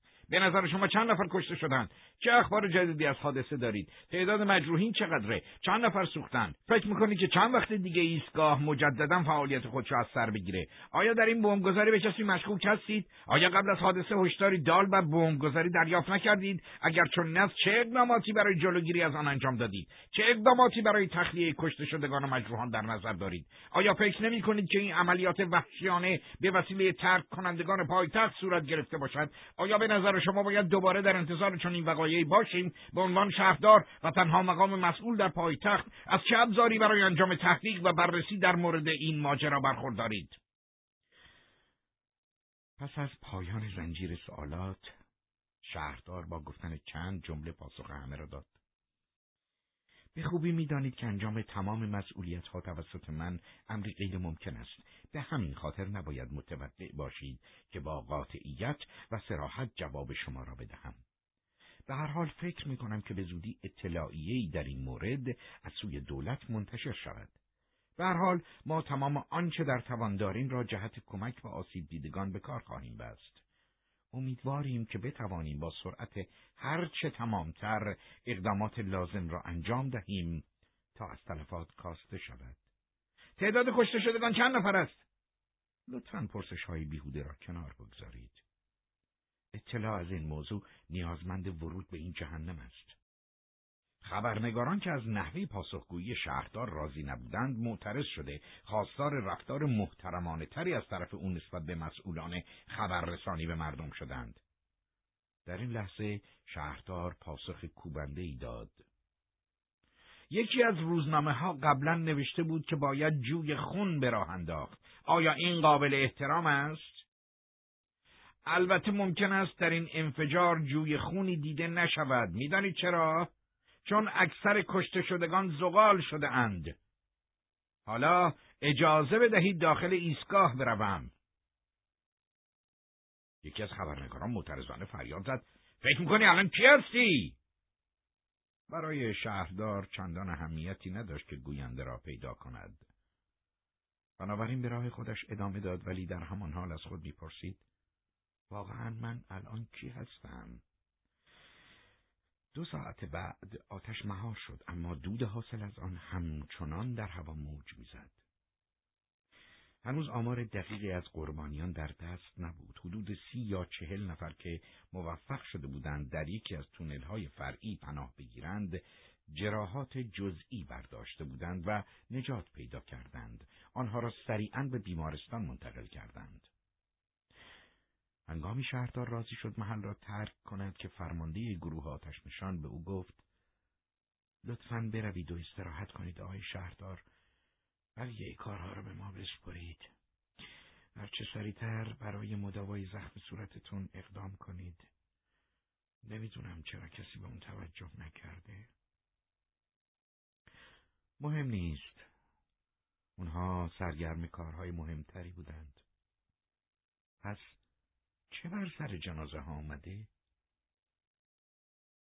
دقیقا نمی‌دونیم احتمالا سوخته و تکه تکه شدند. فکر نمی کنم تحمل دیدن این صحنه رو داشته باشم. با این شرایطی که من می‌بینم فکر می‌کنم که همینطور باشه. من من آدم ترسویی هستم. ترس هیچ ارتباطی با این موضوع نداره آی شهردار. من اولین بار قش کردم. متشکرم فرمانده. سعیتون رو بکنید. تا آخرین شعله را خاموش خواهیم کرد. موفق بشید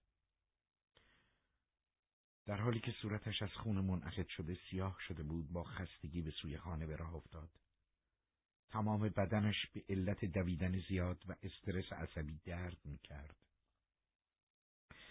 مدت زیادی همسر پای ایستاده بود. فایده ای نداشت که به همسرش زنگ بزند. به احتمال زیاد اولین کسی که گوشی را برمی داشت به او می گفت که همسرش در اتاق عمل و مشغول جراحی است و متاسفانه نمی‌تواند با جناب شهردار صحبت کند. عده زیادی از مردم از پشت پنجره ساختمان ها در هر دو سوی خیابان به بیرون خیره شده بودند. هیچ کدام از آنها شهردار را نشناخت. چون یک شهردار واقعی همیشه سوار بر اتومبیل رسمی و در مشایعت منشیها و محافظان شخصی در خیابان دیده می شود. چه کسی می توانست تصور کند که این مرد سرگردان کثیف و بدبو شهردار است؟ او شبیه مرد غمگینی بود که در آستانه گریه کردن است. و به درمانده ژولیده ای میمانست که حتی یک نفر هم حاضر نمی‌شد تشت آبی به او بدهد تا سر و رویش را در آن بشوید. آینه آسانسور صورت سیاه شدهش را به او نشان داد. با خودش فکر کرد که اگر در زمان انفجار درون یکی از راهروهای مترو بود چه می‌شد؟ چقدر وحشتناک بود. دستانی لرزان در خانه را باز کرد و به حمام رفت. از داخل جعبه کمک های اولیه پاکت پنبه، آب اکسیژنه، مایع ضد کننده و یک باند زخم بزرگ را بیرون آورد. حتی کمربند شلوارش خونی شده بود. با خود گفت بیشتر از آنچه فکر می کردم خونریزی داشتم. سپس کت را درآورد و با سختی گره کراواتش را شل کرد. بعد آن را باز کرد و پیراهنش را از تن خارج کرد. حتی زیر پوشش هم خونی شده بود. با خود گفت باید فورا حمام کنم. بله باید زیر دوش. ولی نه نمی شود. آب روی زخم منعقد شده می ریزد و دوباره خونریزی شروع می شود. در همین لحظه آتش نشانان و نیروهای مردمی که برای کمک آماده بودند موفق شدند وارد ایستگاه شوند. آنها دستکش پوشیدند و با خود برانکارد حمله می کنند. بیشتر آنها هرگز توی عمرشان به یک جنازه سوخته دست نزده اند و نمی‌دانند که چقدر ترسناک است. از همان بیرون آمده به اتاق کارش رفت. پشت میز نشست. گوشی تلفن را برداشت و شماره ای را گرفت. ساعت نزدیک سه صبح بود. صدایی از آن سمت جواب داد. دفتر وزیر کشور شما؟ شهردار پایتخت هستم. لطفا وصل کنید تا ایشان صحبت کنند. حتی اگر در منزل هستند تماس را برقرار کنید خیلی ضروری است. یک لحظه صبر کنید لطفا. یک لحظه تبدیل به دو دقیقه شد. بله آقای وزیر چند ساعت قبل بمبی در ایستگاه مترو منفجر شد در بخش شرقی هنوز تعداد کشته شدگان مشخص نیست اما از شواهد این طور برمیآید که باید زیاد باشد. تعداد زخمی شدگان حدود سی تا چهل نفر است. قبلا مطلع شدم. اگر الان با شما تماس گرفتم به این خاطر است که تمام مدت در محل حادثه بودم. کار خوبی کردید. شهردار نفس عمیقی کشید و پرسید فرمایش خاصی ندارید جناب وزیر؟ چه موردی؟ در مورد عوامل گذاری به نظر من مسئله تقریبا واضح است. دوستان شما پس از دادن رأی سفید تصمیم گرفتند تا دست به کار شوند. باور نمی کنم باور کنید یا نکنید حقیقت همین است. است یا خواهد بود؟ هر طور می‌خواهید فکر کنید. آقای وزیر آنچه در اینجا رخ داده جنایتی وحشتناک است. تصور می‌کنم حق با شما همینطور می‌گویند آقای وزیر چه کسی بوم را کار گذاشت؟ ظاهرا شما خیلی عصبی و پریشان هستید. بهتر است به منزل رفته و استراحت کنید. صبح با من تماس بگیرید. البته قبل از ساعت ده نباشد. آقای وزیر چه کسی بمب را کار گذاشت؟ منظورتان از این لحن کنایه آمیز چیست؟ این یک سوال است. کنایه نیست. موقعی کنایه بود که آنچه را هر دو در حال حاضر به آن فکر می‌کنیم به زبان میآوردم. دلیلی ندارد که افکار من با افکار یک شهردار هماهنگی داشته باشد. این بار دارد. مراقب حرف زدنتان باشید. دارید از حد و حدود خودتان دور می‌شوید. دور که نمی‌شوم هیچ. تازه به جای مهمی هم رسیدم. منظورتان چیست؟ اینکه در حال حاضر مشغول صحبت با کسی هستم که مسئولیت مستقیم بمب گذاری بر عهده اوست. دیوانه شده ای مردک! کاش اینطور بود. سوء آن هم به یکی از اعضای دولت برایت گران تمام می شود آقای وزیر من از این لحظه از مقام خود به عنوان شهردار این شهر محاصره شده استعفا می دهم فردا در این مورد صحبت می‌کنیم. به هر حال من با این استعفا موافقت نخواهم کرد. باید بپذیرید. می توانید فکر کنید که من هم در این انفجار کشته شدم. در این صورت به عنوان و نام دولت به شما هشدار می دهم که بهتر است درباره این موضوع سکوت کامل اختیار کنید. در غیر این صورت نه تنها از رفتار خود پشیمان می شوید حتی شاید اصلا فرصت پشیمان شدن رو هم پیدا نکنید. البته فکر می کنم زیاد برایتان مهم نباشد. خودتان گفتید که کشته شده اید. هرگز فکرش رو نمی کردم که تا این حد. ارتباط از اون طرف قطع شد. در این طرف شهردار بلند شد. به حمام برگشت. لباسهایش را درآورد و زیر دوش رفت. آب گرم زخم را گشود و خون جاری شد. آتش نشانها اولین جنازه سوخته را